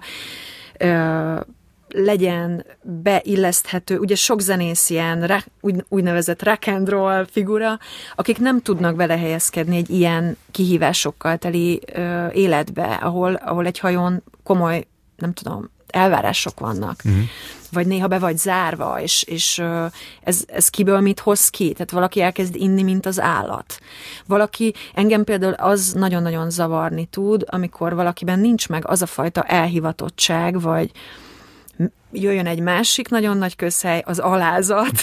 Tehát, hogyha ez nincs meg valakiben, és, és uh, ilyen, ilyen uh, kilóra próbálja megoldani, yeah. és nem él a színpadon, és látszik, hogy elege van az egészből. Én, én nagyon-nagyon tudtam élvezni ott is a, a fellépéseket. Persze voltak szar fellépéseket, de mindenhol vannak. Tehát bármi, de jó bulik adsz, alakultak ki? Abszolút. Mm. Vagy, vagy, vagy, vagy, vagy nagyon-nagyon érdekes dolgok voltak. Tehát volt, volt mondjuk olyan felkérésem, hogy most nem tudom, pont ez jut eszembe, egy nagyon-nagyon öreg bácsi, akinek házassági évfordulója volt egy, egy nagyon-nagyon öreg nénivel, és a bácsi meglepetést akarta a feleségének, és az, az ebédlő, tehát ebédlő, a luxi étterembe, kikenve, kifenve oda ment, ilyen estély ruhába, oda ment, hát aznap ilyen formal night volt, ilyen nagy estély ruhás night volt, és ő oda hívott engem a, mit tudom én, hat órakor, vagy fél hétkor, hogy egy X pillanatban én csak így a kapella énekeljem el a nem tudom melyik számot. De te, te voltál a szép ruhában? Igen, hát Aha. mindenki, mindenki, de hogy de igen, igen hogy én, én voltam a meglepetést oda, és akkor így Aha. oda mentem, és akkor őző, sok szeretettel, és happy anniversary, és akkor mit tudom, mi a szám, és tudod, amikor így az egész étterem egy kúsba lesz, és te ott semmi kísérettel ott előadsz valami nem tudom milyen dalt. És akkor meghatódás, sírás, tehát, hogy ilyenek. Ez, figyelj, ez, ez bizonyos szempontból hakni, egy, egy másik szempontból meg, meg egy olyan feladat, egy olyan kihívás, tehát ezt az egész dolgot megcsinálni, és jól megcsinálni. Nagyon sokszor volt olyan mondjuk, hogy egy este bekértek egy számot, és nem, nem volt a repertoárba, de holnapra mm. megmondtam, hogy oké, okay, akkor holnap már játsszuk. És akkor holnap már játszottuk. Volt magyar is egyébként. Tehát én, én nagyon, én ebből hobbit csináltam, hogy ha megtudtam, hogy van, már pedig mindenhol van magyar. Tehát szólok, hogy a, a sztori igaz, mindenhol van magyar. Hát legtöbbjük ugye valamikor kiment, és akkor nem véletlen, de így ott felejtette magát. És uh, például San Francisco-ban nagyon sok magyar van, és uh, uh, egy pasi konzsuzsát kért. De eleve tudod, hogy valaki oda jön, és akkor konzsuzsát kér, és én mindig megkérdeztem, ha nem vagyok túl indiszkrét, meséljék el, hogy mi az ő sztoriuk, hogy kerültek ki, mikor kerültek ki, mi történt azóta. Tehát, hogy én megpróbáltam ilyen kiszipolyozni a sztorikat, és, és a legtöbben nagyon-nagyon szívesen beszéltek. Nekem, nekem nagyon sok ilyen beszélgetésem volt például a magyarokkal, külföldiekkel, tehát hogy Egyébként egy ilyen hajón nagyon-nagyon sok náció megfordul, akár a, a, a crewban, tehát a, az ott dolgozó emberek között, és ugyanígy a, az utasok között is mondjuk ilyen kapcsolatok is kialakulnak? De még volt pár kapcsolatod a hajón? Vagy, vagy voltak ilyen nagy barátságok? Vagy, vagy, vagy ez elég inkább ilyen, ilyen, ilyen for, formális az egész? Van, van uh, egy ilyen mondás, hogy ami a hajón történik, az a hajón is marad, és igen, erre is van példa, de, de maradtak, tehát zenésztársaim, akikkel kint zenéltem, többekkel is tartjuk a kapcsolatot. Volt, volt egy komolyabb uh, uh, ilyen szerelmi szál, és uh, aztán mi, mi szakítottunk, de például ebből is született egy dal, majd nem sokára hallhatjátok. szóval, hogy ja, most így, amikről írok, vagy, vagy, vagy azok a számaim, amik most születnek, azon kívül, hogy nagyon-nagyon önállóak, és nagyon egyedül csinálom, de hogy rengeteg történet így az elmúlt évekből is. És például úgy döntöttem, hogy hogy erről is fogok írni, és nagyon vicces volt, mert miközben írtam, közben sírtam, és hogy tudod, amikor az ember magától mennyire meghatodik, nem, nem, nem, hanem most így felelevenítettem ugye a, a sztorit, és akkor átküldtem neki, és persze rögtön fölhívott, és, és ő is sírt. és akkor így mondtam, hogy na, tök jó.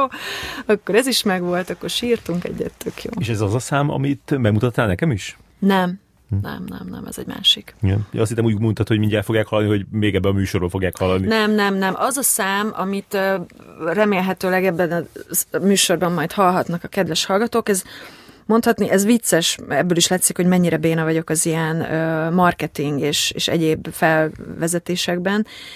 Ez egy viszonylag régebbi szám, és a Stopsonikus dalszerzőtársam, jó barátom, és 10x éve dalszerzőtársam Peti, Kovács Peti, és még amikor a Stopsonic kibontakozóba volt, vettük fel az éneket, és egy ilyen alap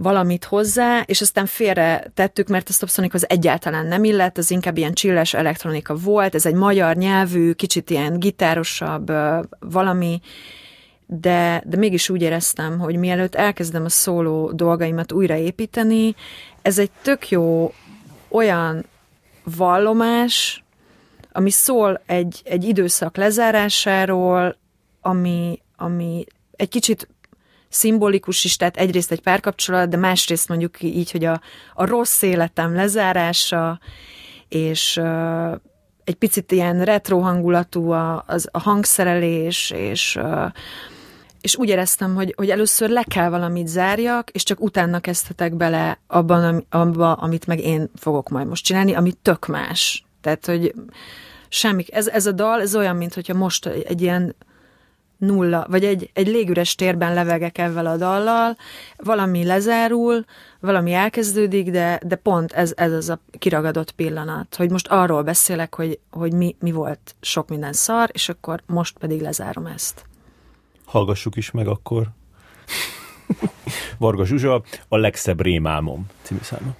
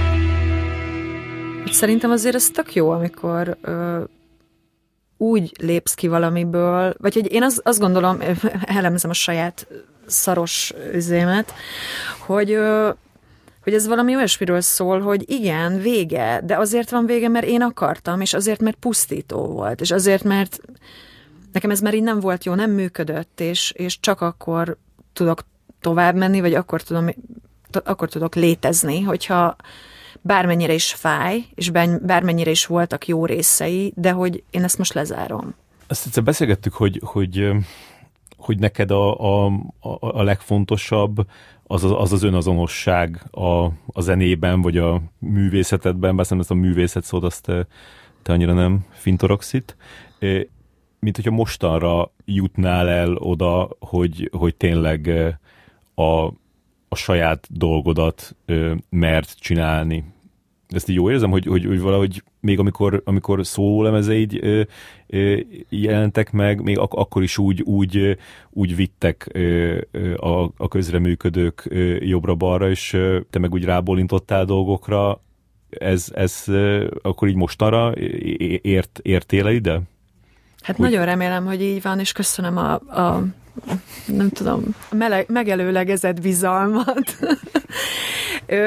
Tudod így, az emberek beszélnek arról körülötted, ilyen producerek, hogy, hogy te vagy a csaj, aki megvalósítja magát, és tök jó, mert hogy izé, hogy te ilyen gondolkodó ember vagy. Na figyelj, akkor itt ez a szám. És akkor ezt úgy kéne.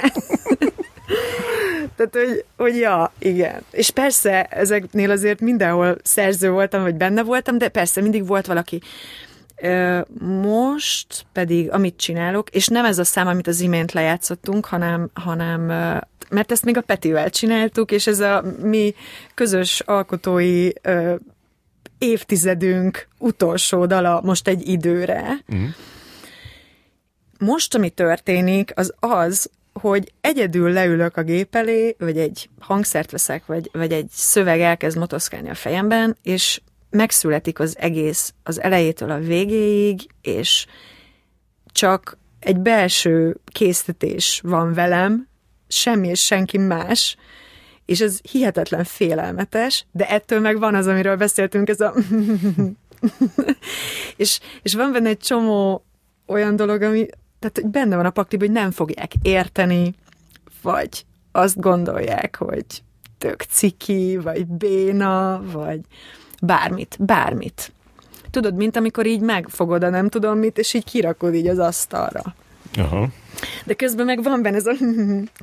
meg hogy, hogy most így nagyon nyitott vagyok, és, és így felvettem a kapcsolatot egy-két emberrel, és, és szeretnék most úgy leülni, együtt dolgozni emberekkel, hogy tessék, itt van ez a szám, szóljon kurva jól. Tehát nem az, hogy akkor találjunk ki valamit a Zsuzsinak, hogy ilyen nagyon önálló, nagyon ilyen kiáll, ilyen karakán csaj, akkor mit csináljunk neki? Hogy, hogy fordítsuk meg ezt a dolgot. És akkor most ez, ez zajlik, hogy, hogy elkezdtünk így másokkal agyalni, és nem a Petivel, ami, ami szintén egy ilyen komfortzónából való eltávolodás, hogy a Petivel olyan, olyanok vagyunk, mint egy ilyen testvérpár, vagy mint egy ikerpár, ő, ő a rossz ikrem, vagy nem tudom, hogy ilyen nagyon durva dolgokat megéltünk együtt, és iszonyatosan ö, jól ismerjük egymást, és mégis eljött ez a pillanat, hogy azt mondtam, hogy ezt nem vele akarom csinálni, hanem valami tök mást akarok csinálni. De lehet, hogy teljesen egyedül fogod csinálni?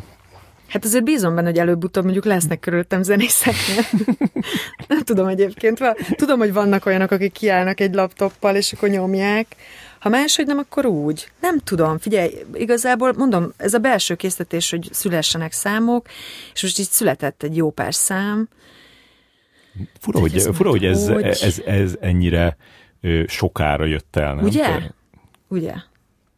Hát jó, de közben volt jó pár év hajó az elmúlt évek, 2013-tól 19-ig, hat év. Yeah. Kisebb-nagyobb megszakításokkal hat év. Hát jó, oké, okay. lehet, hogy ez emiatt szégyelnem kell magam. Nem, én ezt nem azért mondtam, hogy most így elszámoljunk az évekkel, csak hogy, hogy, hogy mégis az, hogy már erre pályára készültél gyerekkor óta, és utána meg valahogy mindig ez volt benned, ö, ö, e, emiatt így nem érezted magad kényelmesen helyzetekbe, és, és aztán ez, ez, ez valószínűleg azért ez ilyen, ilyen félelem, nem? Persze, rengeteg félelem van bennem. Nagyon szar. De kiben nem? Tehát fel tudok sorolni egy pár ö, olyan dolgot, ami, amivel így küzdünk folyamatosan, és, ö, és ö, érthetik mások is ezt. Meg, meg, ö, meg szerintem azért nem tudom, én zenéltem az elmúlt hat év, vagy, tehát, hogy oké, okay, bejött a karantén téma, és akkor így, így off, minden off, de hogy az előtte években ugyanúgy színpadon voltam, csak a, a zenélésnek egy más műfaját, vagy más más szegmensét használtam, tehát akkor előadó voltam. Egyébként milyen érdekes, hogy, hogy az alatt miközben iszonyatosan sokat zenélsz, megfogalmazódik, és messze vagy, messze vagy önmagadtól, vagy a, a megszokott létettől fogalmazódik meg benned, hogy a rengeteg zenéléstől olyan hiány támad benned, hogy úgy szeretnél zenélni. és ez volt. Aha.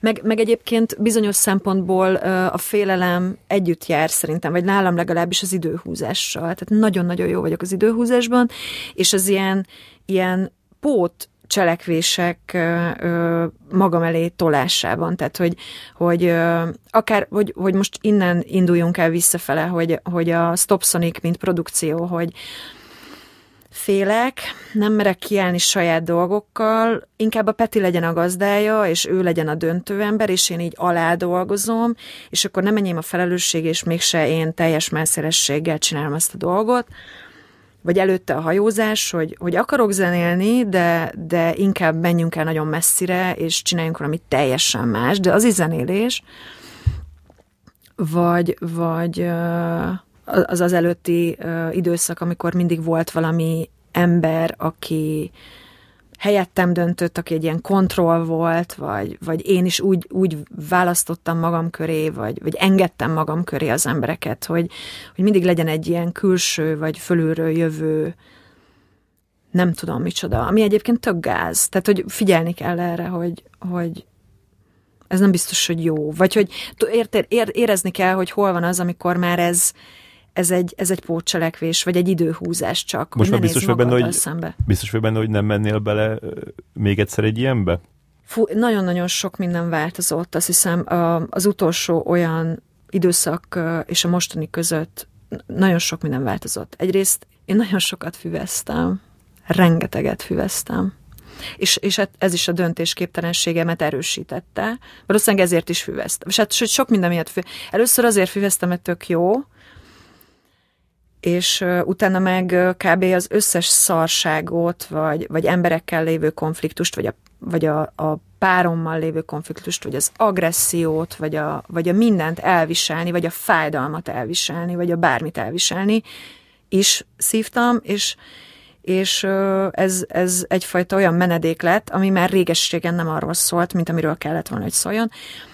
És így, így zenélni, az, az azért nagyon szar, mert Na, ott például nem tudsz, vagy én legalábbis nem tudom, hogy ki hogy csinálja, de, de rám nagyon-nagyon rossz hatással volt. Egy idő után rájöttem, hogy, hogy nem, nem tudok már ö, kb. kiállni magamért, vagy nem, nem, nem tudom pontosan, hogy, hogy ha mit mondok, állok ki magamért. Ha ezt mondom, akkor most kiállok magamért. Ha, ha azt mondom, hogy ez most tetszik, vajon holnap is tetszeni fog? Vagy most ez azért tetszik, mert be vagyok állva? Vagy, vagy tehát, hogy amikor már teljesen kicsúszik a... És én ö, valószínűleg a hajós témát is azért ö, akartam nagyon, hogy ettől az élettől is így eltávolodjak, másrészt ö, mondjuk ez is egy külső kontroll, tehát milyen érdekes, hogy, hogy akkor is úgy éreztem, hogy magamtól én ezt nem tudom megoldani, tehát ke- akkor állítsunk valaki mást, aki... Kerestél volna majd... egy ilyen durva kötöttséget. Így van, így van. És akkor ö, nem tudom, el, eljött, ez, tudom, közhelyes ez is, de hogy mennyi sok ember beszél arról, hogy a karantén mit hozott ki belőle, és, és a könyv, amit te ajánlottál a Facebookon, hogy mert nekem ezek így össze... Tehát a függőség az függőség. Tök mindegy, hogy cigiről van szó, vagy fűről van szó, vagy bármi keményebb, vagy nem kemény cuccról úgy döntöttem tavaly, egy picivel több, mint egy éve, hogy, hogy kész vége. Úgy éreztem, hogy felrobbanok. Nem, nem. Tehát, hogy már az volt a baj, hogy ugye a hajóról hazajössz, és akkor érzed, hogy ne basz, már megint kezdesz visszacsúszni, és már megint a szar dolgok történnek, és miközben be vagy szívva, is kurva szorul érzed magad, és szégyen, és félelem, és bizonytalanság, és, és hogy így ebből nem tudsz kijönni. És, és egyszerűen úgy éreztem, hogy ez nem, nem, én ezt nem bírom tovább csinálni. És akkor először egyedül megpróbáltam, és utána meg eljártam terápiára. És pont most lett vége egy ilyen komolyabb sessionnek, nagyon-nagyon sok érdekes dolgot tanultam, vagy legalábbis nagyon sok érdekes dologról beszélgettünk.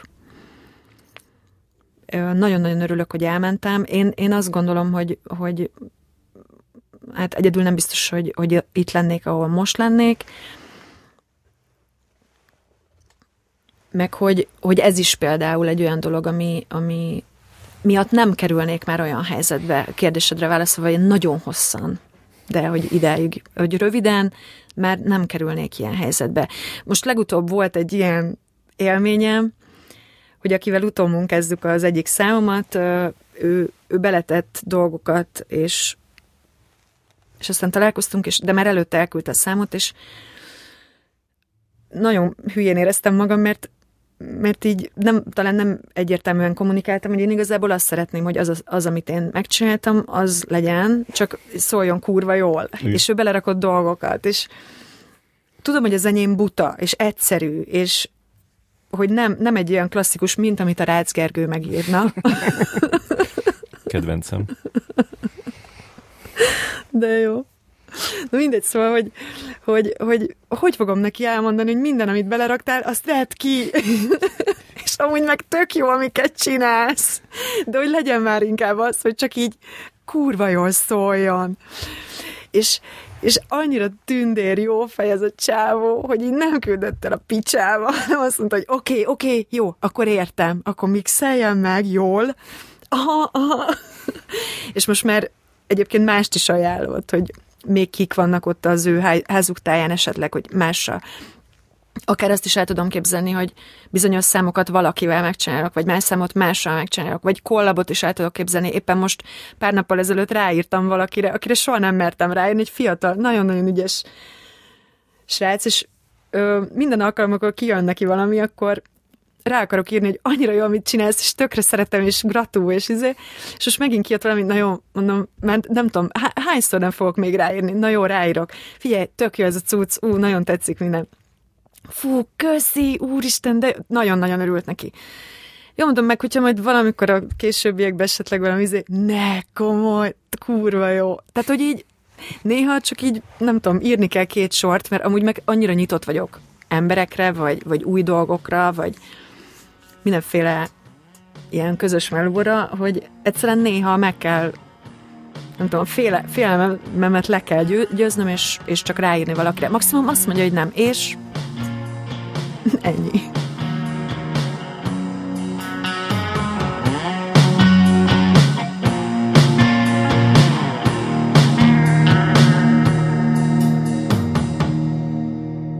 Ez a podcast az NK hangfogaló kollégiumának támogatásával jött létre.